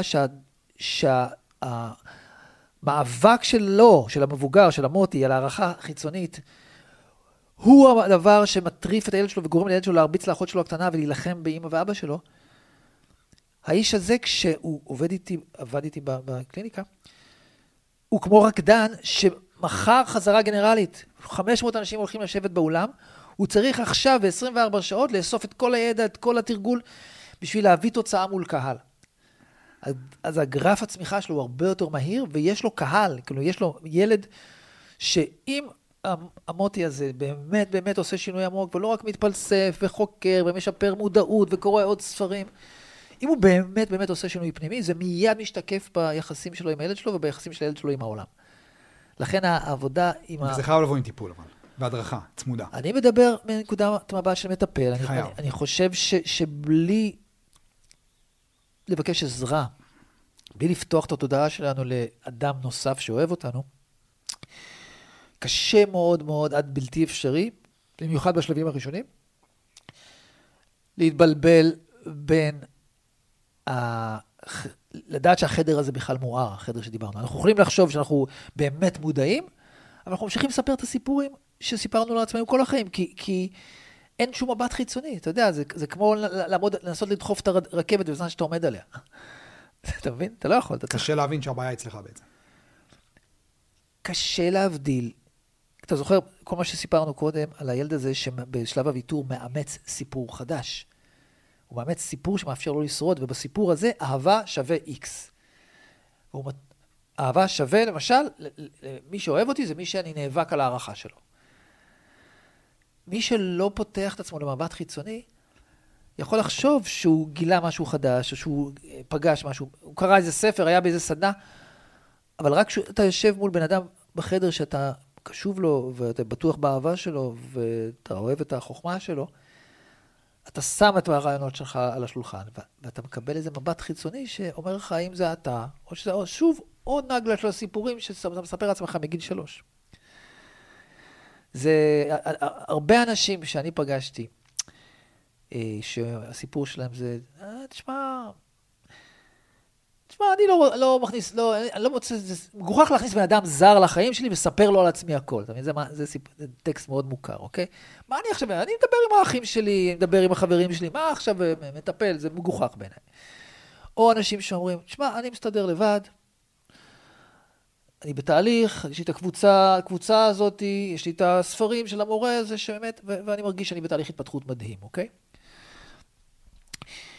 שתי הווריאציות האלה ועוד אחרות זה וריאציות של אנשים שאני קורא להם, אה, אני, אני מסתדר לבד, אוקיי? זה אנשים שבגיל מאוד מאוד צעיר, ושוב, הכללה מסוכנת, חסרת אחריות כמובן, בגיל מאוד צעיר, אה, נפגעו כילדים מזה שהם היו חשופים ופגיעים ובוטחים באימא או באבא שלהם. ההישרדות שלהם התאפשרה בזכות ויתור על בקשה לבית, ויתור על האפשרות להתפרק ולהיות בקושי ולפתוח את עצמי למישהו אחר. בזכות זה הם שרדו, אוקיי? האמונה המפעילה החוסמת, זה הקול הרביעי שעוד לא הגענו אליו. המנגנון ההישרדות של הוויתור מתפתח להיות משהו שכלי, שזה אסטרטגיית הישרדות. זה אמונות חוסמות שהשכל שלנו מתחיל להתחבר אליהן, זה ממש גלוי. לא גלוי לאנשים, בלי זה, בלי שאנחנו חוקרים את זה, אבל הם, הם מאתרים את זה. אז הילד הזה שסיפרתי עליו עכשיו, הוא, הוא אימץ אמונה מפעילה חוסמת. אה, כשאתה נחשף, משתמשים בך, או כשאתה נחשף, משתלטים עליך, או פוגעים בך. ואז הוא הפך כבר בגיל 11 לאחד, לבן בן אדם נורא חזק, שיודע, קורא, מלא, קורא, קורא ספרים, מקשיב לאנשים, מתפתח לבד, הוא תמיד עוזר לכל מי שסביבו. ואני הייתי כזה, אז אני מכיר את זה ממש ממקור ראשון. והוא מסתדר לבד, הוא אף פעם לא צריך להישען על אף אחד, הוא אף פעם לא צריך לבקש עזרה מאף אחד. עכשיו, יש לזה אה, פירות, אוקיי? אפשר לעשות דרך עם, מסוימת עם המנגנון הזה. אבל בצמתות המאוד מאוד חשובים של החיים שלך, לעשות שינוי זה אומר לפגוש שכבות בנפש שהן מפחידות, שאף, שאף אחד לא רוצה לראות את זה, ולכן לעשות את זה לבד זה, זה בעצם לא אפשרי. ואז המנגנון של אני מסתדר לבד, מאפשר לך להמשיך... לא להיות פגיע. לא להיות פגיע, ושוב, זה עוד מסלול, דיברנו קודם על המסלול של הערכת החיצונית מגיל 3 עד גיל 80. זה מסלול אחר של מגיל 3, שבו אה, ויתרתי על הזכות, על האפשרות שלי לקבל תמיכה, לקבל בית, וכל החיים שלי אני מסתדר לבד, ומנסה להיות חזק, ומנסה להיות מוצלח, והחלק בתוכי הפגיע והחלש אף פעם לא נחשף בחברת אף אחד. שבשני המקרים אתה מאבד את המהות, בעצם. את ה, בשני, אלה שני סוגים של אהבה, אחד זה ייחודיות ואחד זה בית, שאתה בעצם מאבד את הזכות שלך לק...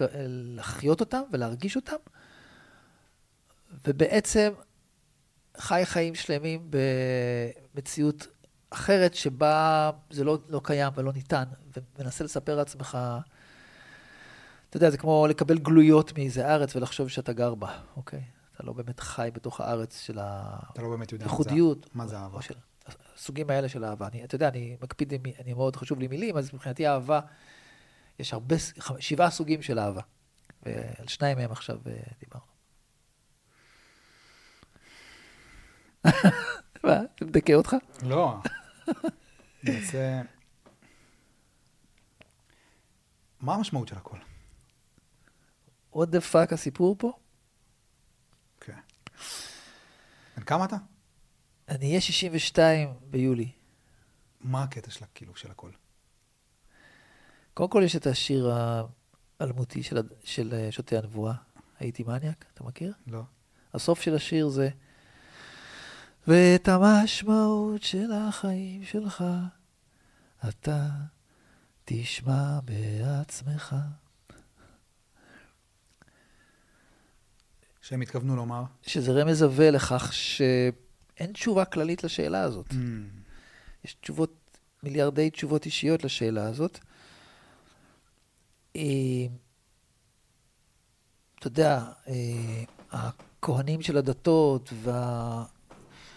והגורים והסוכנים של המדע, כשהם מניפולטיביים, והפוליטיקאים בוודאי מנסים לאסוף אותנו לחזית אחת שמחפשת משמעות אחת, ועכשיו זה גם מאוד מאוד חזק. האחדות והיהדות, כאילו, אבל זה, זה קשקוש. הכוונה, אני יכול להגיד לך ש... א', בשבילי הדרך לדעת שאני מחובר למשמעות, לא המשמעות, אבל הדרך לדעת שאני חי את המשמעות של החיים שלי, או, או הסיבה ש... אני חי את הסיבה שלשמה נולדתי, זה, זה דרך מאוד, יש, יש מאפיינים לזה, אוקיי? אני מרגיש אה, חופשי, במובן הזה שאני מרגיש שמה שאני עושה, או אה, מה שאני, מי שאני נמצא איתו, מה שאני מרגיש, זה, זה דברים שהם נובעים ממני, זה דברים שהם אה, לא נכפו עליי, אני לא קורבן של זה, אני לא משרת משהו אחר, אוקיי? אז אחד זה שאני חופשי, שתיים זה שאני שמח. שמח, לא מדבר באקסטזה, לא מדבר במסיבה. מילה שמחה, אני מתכוון שאני... אה, שמחה שבדיעבד כזאת? לא, לא, ההפך, שמחה שבהווה. במיקרו? ברגעים? עכשיו. כש... עכשיו שאני מדבר איתך, אני שמח. כי כן, האופן שבו אתה שואל... אתה נהנה בעצם. אה, כן, זה, זה הנאה, אבל שוב, צריך פה לחדד עם הלילים, זה לא הנאה, אתה יודע, של איזושהי אקסטזה שאני מנסה להגיע אליה, או איזשהו עושר, כמו שאוהבים להגיד. זה, היי, אני ברקודיות פה, אני בחיוניות פה, אני... נוכחות? אני בנוכחות, זה, זה עוד מדד. Mm. מדד נוסף, אני מדבר עכשיו על השמחה, זה מין קלות. אתה יודע, אני בן אדם מאוד מאוד כבד, אז יש אנשים שיותר קלים במהותם, אבל אני, בסקלות הפנימיות שלי אני קל. לא מתאמץ. לא מתאמץ. אין איזה התנגדות. לא. זה משהו שאפשר להרגיש. היעדר, בטח, כן. היעדר מאמץ מרגישים אותו. כן. מרגישים אותו בהווה, כאילו אי אפשר לך, אני לא יכול לענות לשאלה שלך מה המשמעות של הקיום שלך על ידי מדדים של עתיד או של עבר. אני רק יכול במדדים של ההווה לענות על זה. אז זה הדרך שלי לדעת שאני מחובר, שאני מחובר למשמעות של לשמה אני נולדתי.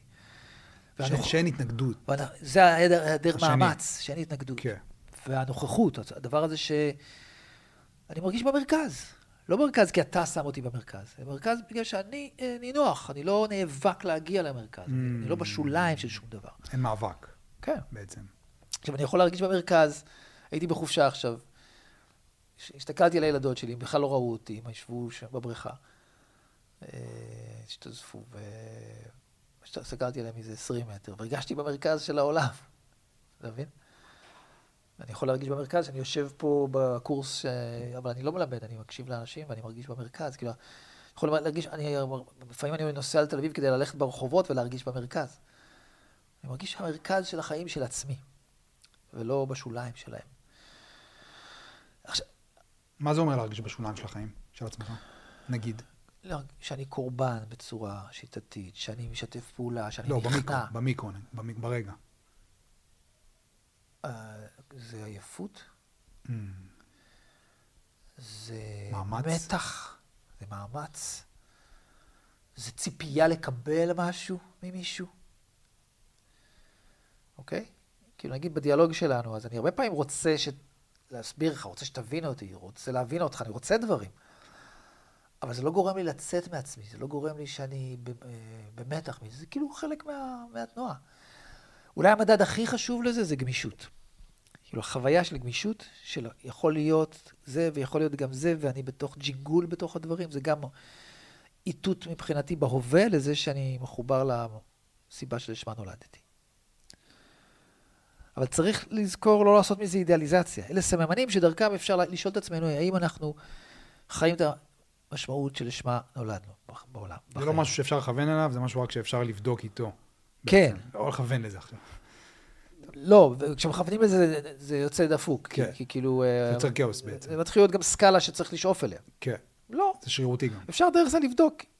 אתה יודע, כמו שאתה מסתכל באוטו על השעונים האלה, אתה רוצה לראות אם אתה מכוונן. ומה זה השלמה? רגע, רגע, והמשמעות עצמה, וזה, וזה כבר אישי. כאילו, שאלת... כן. שאלת למה, למה אנחנו פה. אז אני יכול להגיד לך למה אתה פה, אבל אני לא אגיד לך. כלומר, מה אני מרגיש שהסיבה שאתה נולדת? כי אני, יש לי... תגיד. לא, לא. למה? אחד הדברים ש... אחת החוזקות שלי זה שאני יודע לראות את הדבר הזה. כלומר, אני, אני, אני אומר את זה, הרבה שנים לא העזתי להגיד את זה, זה היה נשמע לי שחצני, אבל אני... נגיד, אחד הדברים שאני עושה בקורסים של ה... ש... ש... בקורסים של הכשרת מטפלים, אבל אנשים מגיעים באיזשהו שלב בחיים שלהם, בדרך כלל עם אה, מוכנות לקפוץ על העגלה, כלומר, לה... לה... להתחיל להתמקם במרכז החיים שלהם ולתת את, את הדבר שלשמו הם נולדו. ובהרבה מקרים אני יודע להסתכל על מישהו שהוא אפילו לגמרי מנותק מהניצוץ, אני קורא לזה, מהמקור. הקול, המקור זה הדבר, הקול, הראשון שהתחלנו איתו, הילד שמגיע ויודע שהוא ראוי להערכה על עצם הקיום שלו, זה המקור. אנשים שלגמרי מנותקים מזה, ואני יודע להרגיש למה הם נולדו. מה הדבר ש... השליחות שלהם אפילו, אפשר להגיד את המילה הקיצונית הזאת. הייעוד שלהם. אז אני יכול להרגיש את שלך, אבל זה בהזדמנות אחרת. אבל אני, על עצמי אני יכול להגיד ש... Uh, אני נולדתי בשביל uh, להגדיל uh, חופש מחשבה. לזולת? אי אפשר, כאילו זולת ולעצמי זה אותו דבר, כאילו זה לא... זה יוצא פשוט החוצה. גם לא, זולת זה גם נורא, כאילו זו מילה שיש לה מטענים מוסריים וככה, אני לא אוהב אותה, אבל, אבל uh, זה סוג של אהבה, אוקיי? חופש מחשבה זה הבקשה השישית מתוך שבע הבקשות. זה משהו שכולנו מבקשים לעצמנו, להיות חופשיים עם המחשבה שלנו. בעצם אנחנו לא יכולים להתרחב בעולם הזה בלי חופש מחשבה. בלי חופש מחשבה אנחנו רק עושים את מה שאנחנו מכירים, את מה שאנחנו שורדים באמצעותו. נגיד, אתה, אני יכול לדבר לך רגע? כן. אם לא היה לך חופש מחשבה, לא היית עוזב את העריכת דין. כי, mm. אתה מבין, אם לא היית מרשה לעצמך להסתכל רחב על העולם ולשאול את עצמך מה באמת מרגש אותי, לא היית, היית ממשיך בקו שבו חיית. בלופ. כן. אה, אז, אה, אה, אז אני הגעתי בשביל, קודם כל לאפשר לעצמי לחיות בחופש מחשבה, וגם בכתיבה שלי או בעבודה שלי, לעורר ולחבר אנשים לחופש מחשבה, מחשבה המוחלט שלהם על עצמם. וגם ההורות כמעשה ניסים, כאילו השפה שיצרתי היא שפה שחופש המחשבה הוא מאוד מאוד מרכזי לה. כאילו הכל נמצא בשאלה. שום דבר לא מובן מאליו.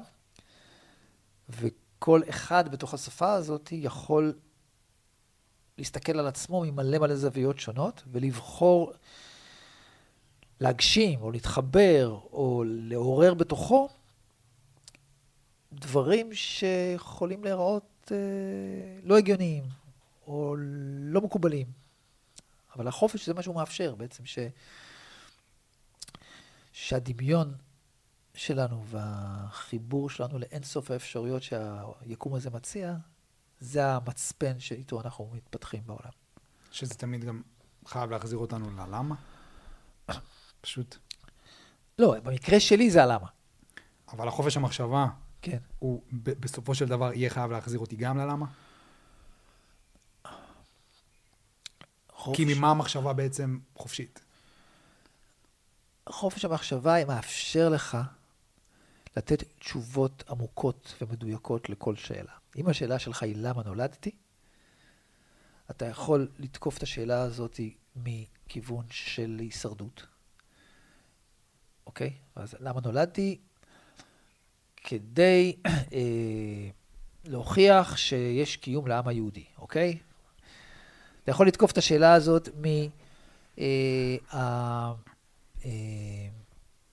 מהריצוי, אה, אוקיי? למה נולדתי? כדי אה, לתת עזרה ולהציל אנשים שזקוקים לעזרה שלי, אוקיי? זה ריצוי? אצל מישהו מסוים, כן, לא, לא בהכרח. החופש מחשבה מאפשר לך אה, לפתוח את התודעה שלך לשכבה הכי עמוקה בתוכך, וגם הכי מרחיקת לכת, והכי מרגשת. כאילו, ובאמת, עבודה עם חופש המחשבה היא תמיד עבודה עם שמחה. אם אני שואל אותך, אולי בפודקאסט הבא אני אשאל אותך, עמרי, עוד עשר שנים אני מגיע לפגוש אותך בבית שלך, אה, איפה זה נמצא? מי גר איתך שם? מה העיסוק המרכזי שלך, מה הפרנסה שלך, איזה נוף נשתקף מהחלון ואיך נראה הגוף שלך. כשאתה עונה לי מתוך חופש המחשבה, כל תשובה שאתה נותן לי מדליקה ומשמחת אותך.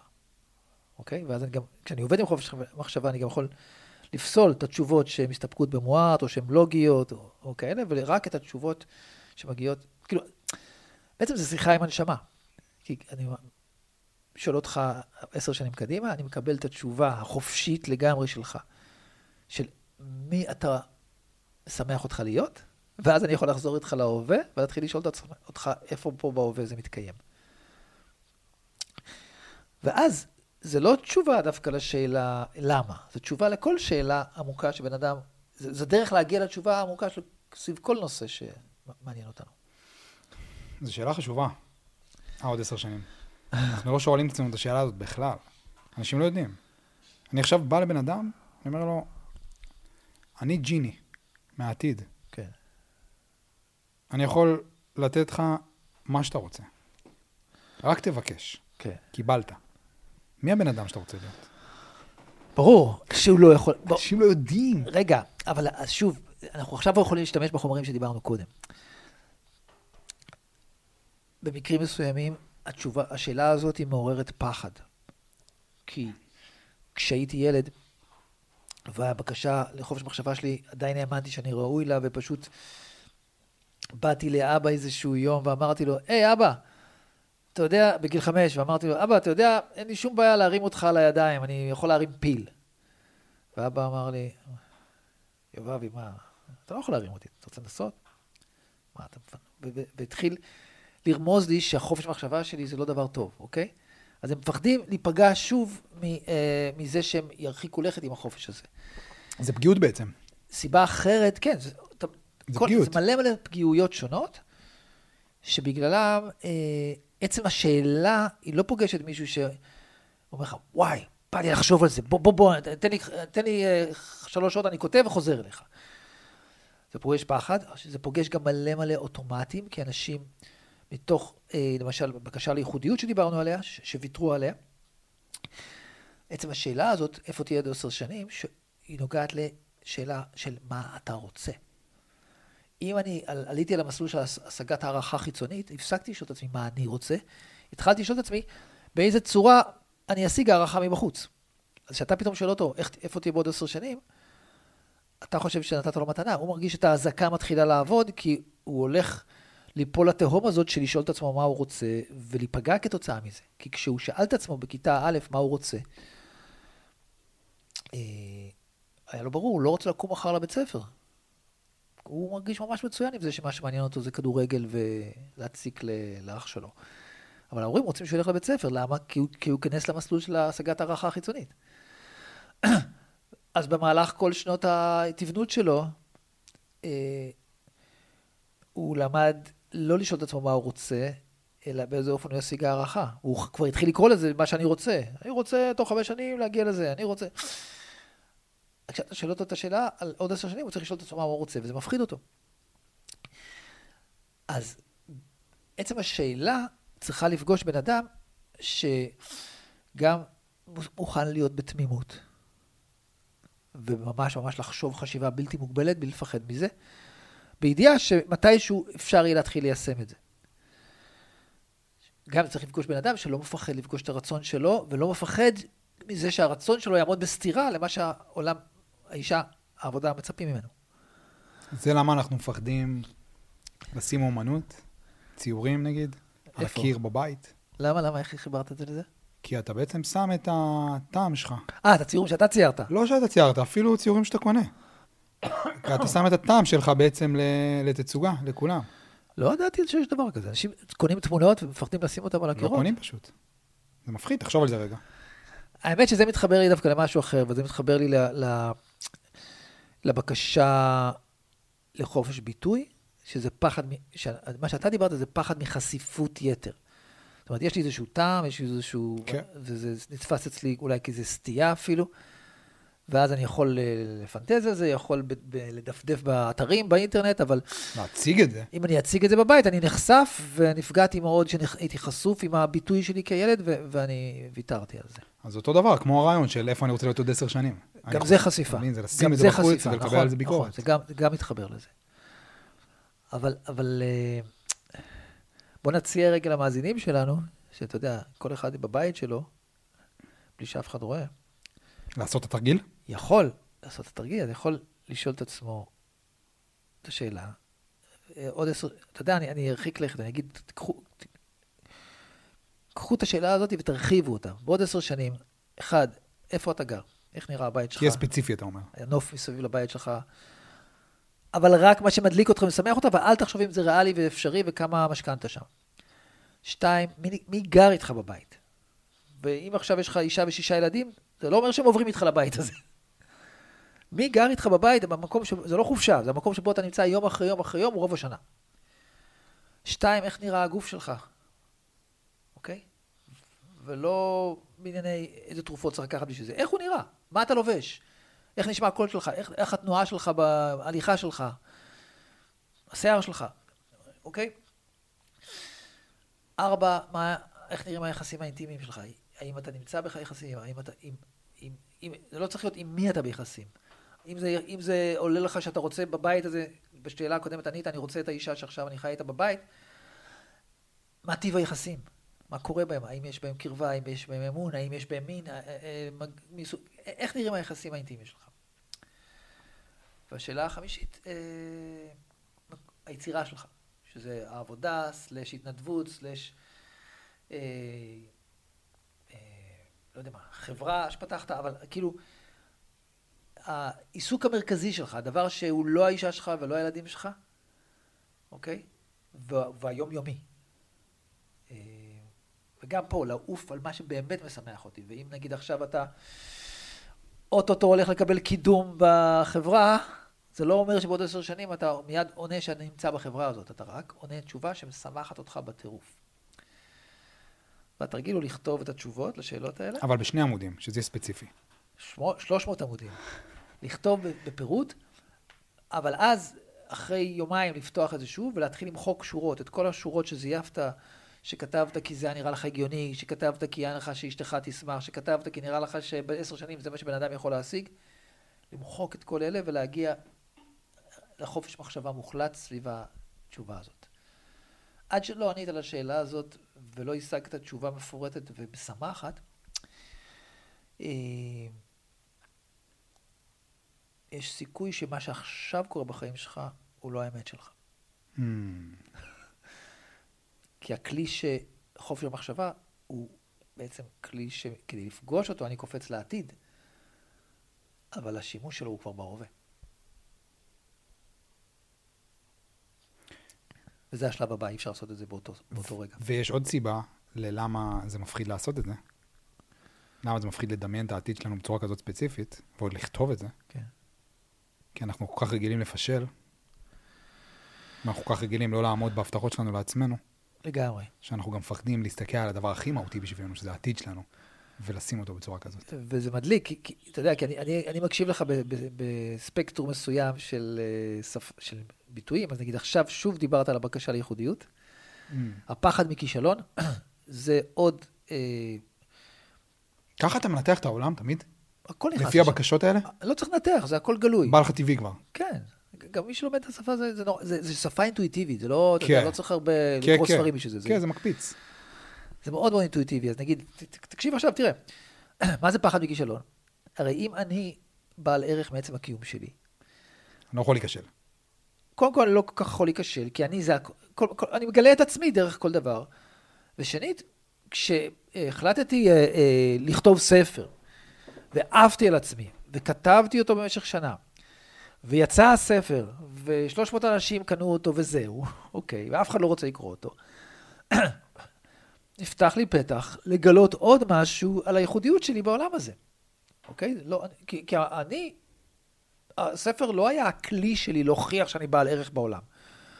הוא היה כלי שלי לבטא את הערך שאני כבר מרגיש בתוכי. הוא היה חלק מההרפתקה שלי פשוט. בדיוק. אז הפחד מכישלון הוא באמת בגלל שהתרבות של אה, השגת ערך חיצוני היא תרבות שכל הזמן אתה או מצליח או נכשל, ולא רק בעיני עצמך, אלא בעיני כל הציבור שמסביב לך.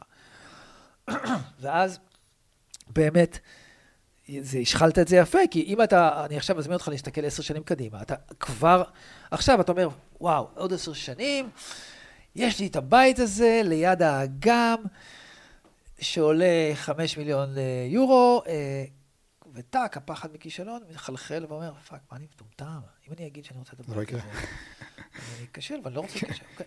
עכשיו, ברור לך ולכל מי שמקשיב לנו, שמי שמתנהל מתוך פחד להיכשל, זה לא יקרה במילא. הוא נתפס כבן אדם מאוד ריאליסטי ושאפשר לסמוך עליו. אבל בעצם הוא לא חי את החיים שלו. הוא חי את החיים של הקונטור הפחדים שלו. הוא עושה את כל מה שהוא לא יוכל להיכשל בו. ופה זה לא התורה שלי, כאילו גדולי המנהלים והמנטורים של המצליחנים בתחום הכלכלה, במעקב שלהם אחרי אה, מי שבאמת הצליח להקים דברים שהחזיקו 50 או 100 שנה, היה מישהו שלא הפחיד אותו להיכשל. לא רק שלא הפחיד להיכשל, הוא גם נכשל פעם אחרי פעם, מתוך ידיעה שהוא באיזושהי דרך שהיא היא, היא מה שמרגש אותו. אז זה נורא חכם ונחמד, אבל אתה צדקת לגמרי שהמנגנון הוא חזק, וברגע ששואלים שאלות כאלה פתוחות, הפחד הזה מציף ומשתלט. אבל אה, גם זה מהלך שאפשר לעבור בחדר, כשאתם יושבים עם השיעורי בית האלה. אוקיי, אני מפחד להיכשל. מה אני אעשה עם זה עכשיו? יש סיכוי שאני לא יכול לעשות כלום, ואני צריך ללכת לתהליך של עזרה עם, עם, כל, עם המנגנון הזה של, של הכישלון, פחד מכישלון שמנהל אותי. ויש עוד אפשרות, וזה, אני מסכים להיכשל. אני בוחר להיכשל. אוקיי? כאילו הייתה אחת ההחלטות החשובות בחיים שלי, כשהסכמתי להיות מנהל בית ספר, והתמלאתי בפחד נורא מכישלון. הייתי אז בן 40, אה, הקמנו בית ספר אלטרנטיבי לילדה שלי ולעוד הרבה ילדים. ישבתי ודמיינתי את התסריט של הכישלון. זה היה כמה חודשים לפני, וזה היה כשהתלבטתי אם לקחת או לא לקחת את ההצעה שהציעו לי של לנהל את כל הפרויקט הזה. ופשוט דמיינתי, אוקיי, בית ספר קם, המורים הגיעו, הילדים מגיעים, עובר חודש, מגיעים אליי ההורים ואומרים לי, שי, מה זה החרטא הזה? זה לא עובד, זה פלצני. בקיצור, דמיינתי את הדברים שאותי הכי הטריפו לחשוב אותם, והייתי בתוך הרגע הזה. חוויתי את הבוז מבחוץ ואת הבוז מבפנים, הלכתי דרכו עוד ועוד ועוד ועוד. ממש כמה שעות רצופות הרגשתי את הכישלון הזה. אחרי שכמובן כתבתי פרטי פרטים איך הוא הולך להיראות. אבל הכי קיצוני. סיימתי את זה, התקשרתי לאיש, לאחד מהקבוצה ש, ש, של ההורים שביקש את זה ממני. אני בפנים. אני בפנים. אני, כבר, אני כבר כישלון, אפשר... כבר ראיתי הכל. כן. כבר ראיתי את הפגמים. זה אפשר לי לעשות את הצעד הזה, אפשר לעשות את זה גם עם מה שאנחנו מזמינים פה. כאילו עשית עכשיו אדסטארט, לא? מה? עשית אדסטארט עכשיו. כן. אני עשיתי אדסטארט גם לספר, אוקיי. וזה בדיוק מה שדמיינתי.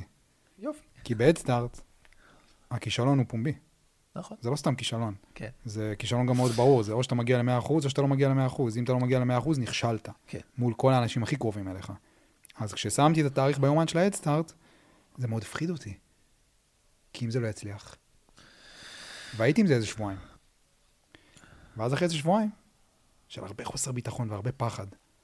התחלתי לשאול את עצמי, אוקיי, סבבה, נגיד שזה לא יצליח, מה יקרה? הסכמת להיכשל. אנשים עדיין קוראים את הדברים שאני כותב, איכשהו בטעות, התמזל מזלי, ואשכרה מישהו קורא את מה שאני כותב. אני כאילו באיזשהו מקום כבר עכשיו חי את החלום שלי, כי הייתי משתף באינסטגרם את הטקסטים. כן. נגיד שזה ייכשל. אני עדיין, אני כבר באמת לא עושה את זה. נגיד, אולי אני צריך להיות הבן אדם הזה, שעשה אדסטארט כדי להיכשל בו, כדי שנה אחרי לעשות אותו שוב, ואז להצליח. אולי אני הבן אדם הזה. אה, אל תקל על עצמך. תישאר עם הכישלון עד הסוף. בלי נחמות. התחלתי, ברגע שהתחלתי לשאול את השאלות האלה, הבנתי שאני יכול להעיף את זה תוך שבועיים. סבבה. הבנתי, הבנתי שאני... אני לא חושב שאתה דוגמה טובה למאזינים לא שלנו. לא פחדתי להיכשל. אני לא חושב שאתה דוגמה טובה, כי אנשים... אה, הריפוי של פחד מכישלון הוא כישלון. אה, הוא צריך גם להיכשל. לא, הוא לא צריך להיכשל במציאות, אבל הוא צריך... להס... אה, הבנתי. אם אני אומר לעצמי, טוב... כבר קוראים את זה וזה, זה לא כישלון בעצם. אם אני אכשל, כן, אני אלמד כן, מזה כן, משהו ויצא לי משהו טוב. לא, אני אכשל. יהיה כתוב לי ב-Head 80 אחוז. אה, כל החברים שלי יגידו, וואי, עמרי המסכן, וואי, הוא רצה להוציא, הוא רצה תמיכה, אף אחד לא עזר לו. אני אשב בודד בחדר שלי וארגיש דפוק ויעבור לי בראש רשימת הסופרים המתחילים ששיחקו אותה ואני לא ביניהם. זה התסריט אימה ש... להשלים. שצריך בעצם. להסכים לעבור אותו mm. ולהרגיש אותו ולהיפרד מהמנגנון. הבנתי. כאילו, כל נחמה לא עוזרת פה. הבנתי.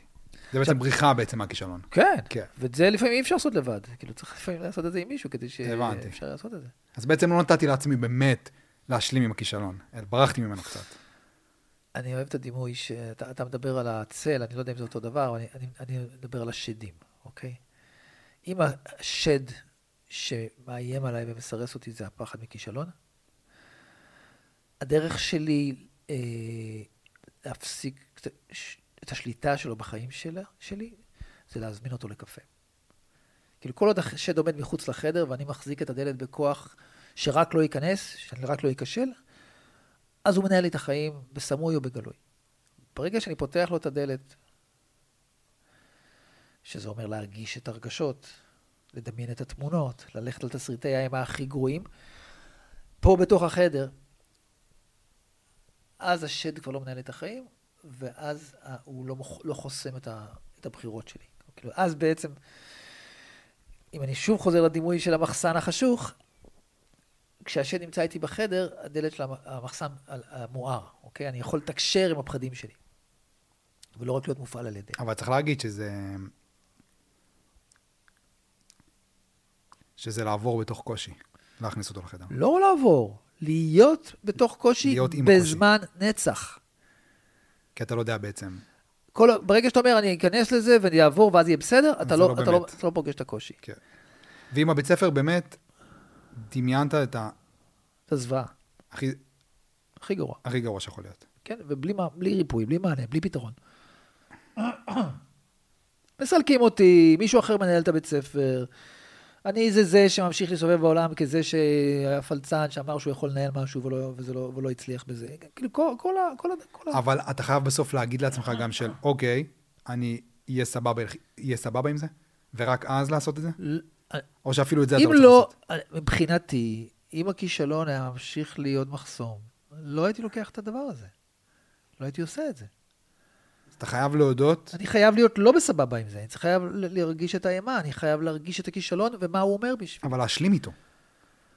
אני לא יודע מה זה להשלים איתו, להרגיש אותו, לחוות אותו, להסכים להיכשל.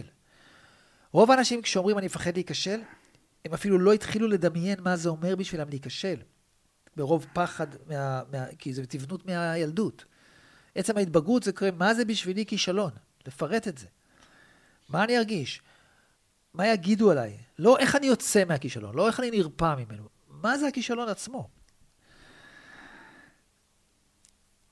זה, זה, אתה יודע, אבל זה עולם ומלואו. זה תרגיל עוצמתי. כן, בואנה, נראה לי אנחנו מדברים הרבה זמן כבר, אתה יודע? מלא זמן. אני אוהב את זה.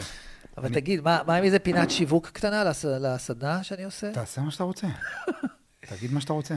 לא, כי אני עושה משהו מאוד מאוד חדש, כאילו, אה, ש- עוד לפני, פעם אחרונה שעשיתי זה היה לפני הקורונה, עשיתי השת, השתלמויות של השפה של רות כמעשה ניסים, אבל לא למטפלים.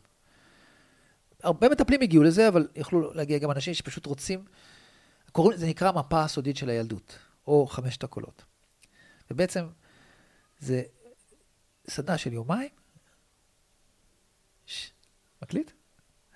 סדנה של יומיים שבה לומדים, צוללים אחורה לכל מהלך הוויתור הזה שדיברנו עליו. פוגשים את המקור שלנו, פוגשים את הזעקה, פוגשים את הוויתור, פוגשים את מנגנון ההישרדות, ובעצם אנשים יכולים לפתוח את המחסן הזה שדיברנו עליו, להדליק בו את האור, ולראות את המנגנון שמנהל אותם כמבוגרים, ואת המקור ל...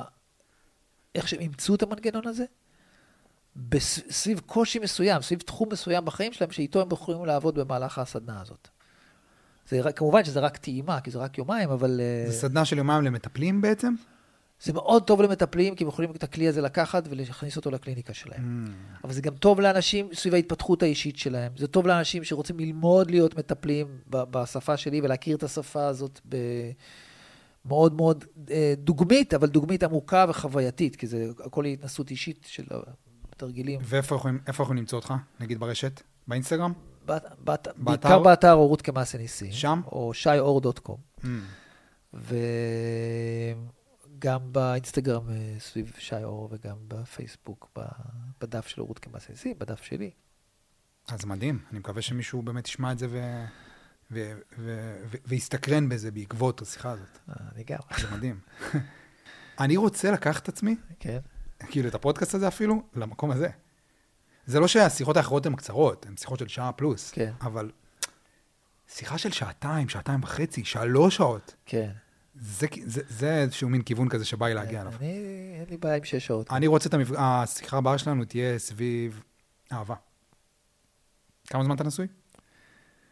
שלוש... מ-91, 32 שנה. אז אתה יכול להגיד משהו על התמסרות לאהבה, נראה לי. כן, יש לי יש כמה משהו להגיד יש על לי זה? כמה מילים. על זה אני רוצה שנדבר גם. פעם הבאה. מגניב. כן? נראה לך סבבה?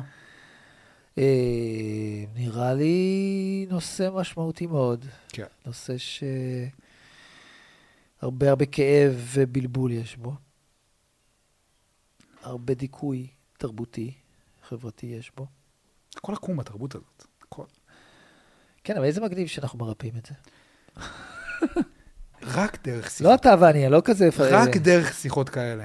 נגיד נסתכל, לך 200 שנה קדימה. כן. כשאתה תסתכל בדיעבד על העולם, ואתה תבין מה באמת היה אחד הזרזים של הריפוי של התרבות, אתה תבין שזה היה רק דרך כאלה שיחות.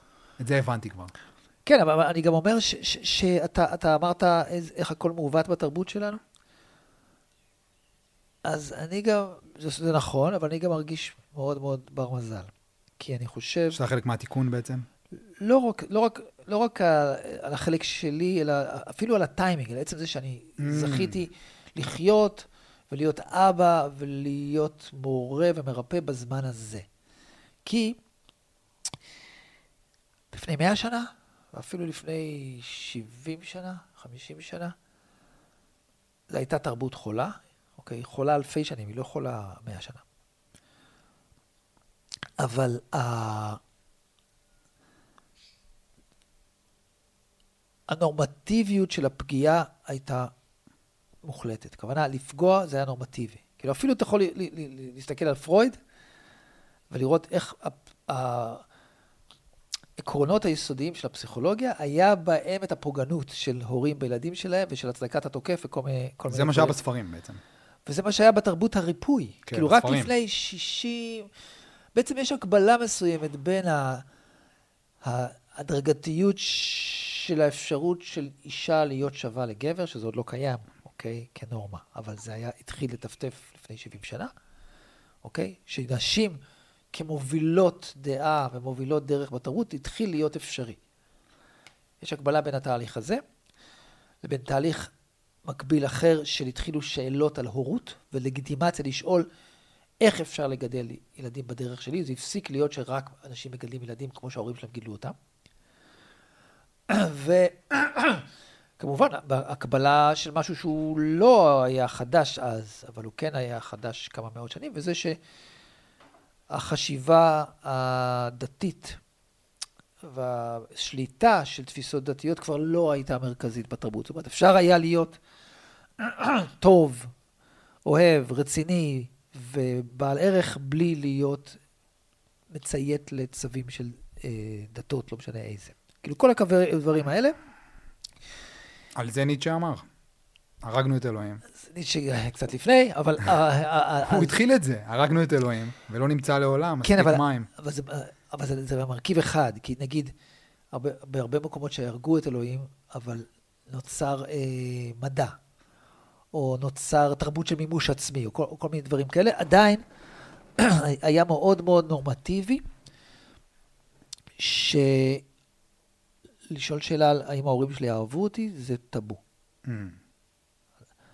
אז השאלה הזאת בערך בשנות ה-60 התחילה להיות שאלה לא רק לגיטימית, אלא גם הפסאודו-נורמטיבית. כאילו, האם ההורים שלי באמת אהבו אותי? גם היום זה, זה, יש הרבה אנשים שהם לא ישאלו את השאלה הזאת, אבל הרוב. אבל זאת שאלת מפתח. ואני, כשאמרתי שאני בר מזל, אני התכוונתי שאני אני חי בתרבות, אני חי בה, אוקיי? אני לא אומר שזה כל העולם, אבל אני חי בתרבות שיש בה מיליונים, שבא לשאול האם באמת מה שקיבלתי מההורים שלי זאת אהבה, זאת שאלה לגיטימית. ואני מרגיש שבמובן הזה, התרבות חולה ופוגעת כמו שהיא הייתה אלפי שנים, אבל נכנס אלמנט שהופך את הריפוי לזמין ונגיש למיליונים של אנשים, וזה לא היה קודם. אז צריך גם להכיר תודה על זה. מאוד, כן, מאוד. כן. כאילו, אני, אה, אתה יודע,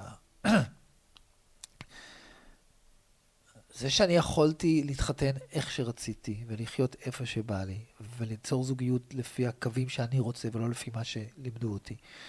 ולגדל ילדות, ילדות, גם מבחינת אה, איפה הן לומדות, וגם מבחינת איזה סדרי עדיפויות יש בבית שלהם, איך שרציתי, הכוונה וללמוד כמובן ולשנות את מה שאני רוצה, כי גם אני עצמי הייתי פגוע וכמובן שלא, אבל כל החופש הזה הוא לא היה לאבא ואימא שלי ולא היה לסבים שלי. אז, אז כאילו, וואו, אה, אני בר מזל. איך אנחנו מסכמים? ככה? אני חושב שנחמד להגיד שאתה בר מזל ואני בר מזל. כן. ושזה לא הופך אותנו לאיזה פריבילגים ולא הופך אותנו לאנשים אה, חסרי צלקות ופגמים. לא, זה עבר דרך הרבה מאוד כאב, לה- ההבנה אבל הזאת. זה, אבל זה הופך אותנו מאוד. לכאלה, אני אומר על עצמי, אני לא רוצה להגיד עליך, שהופך אותי לכזה ש... אה, מה שאני רוצה לתת בחיים האלה, שזה חופש המחשבה, יש לו הרבה ביקוש. ויש לו ביקוש נורמטיבי. אני פוגש אנשים מכל סוגי האוכלוסייה, ומכל הסוציו-אקונומיה ומכל העדות, ו- וכאילו, ואנשים שקוראים את הספרים שלי, זה לחלוטין לא סקציה אליטיסטית נבדלת, וזה, וזה מדהים, כי, כי לפני 40 שנה בחיים זה לא יכול לקרות. כן. אז זה מגניב. מחלחל. מחלחל חזק. כן. כן, אני גם מרגיש את זה. אז אה, וואו, תודה רבה למי שארגן לנו את זה. לגמרי.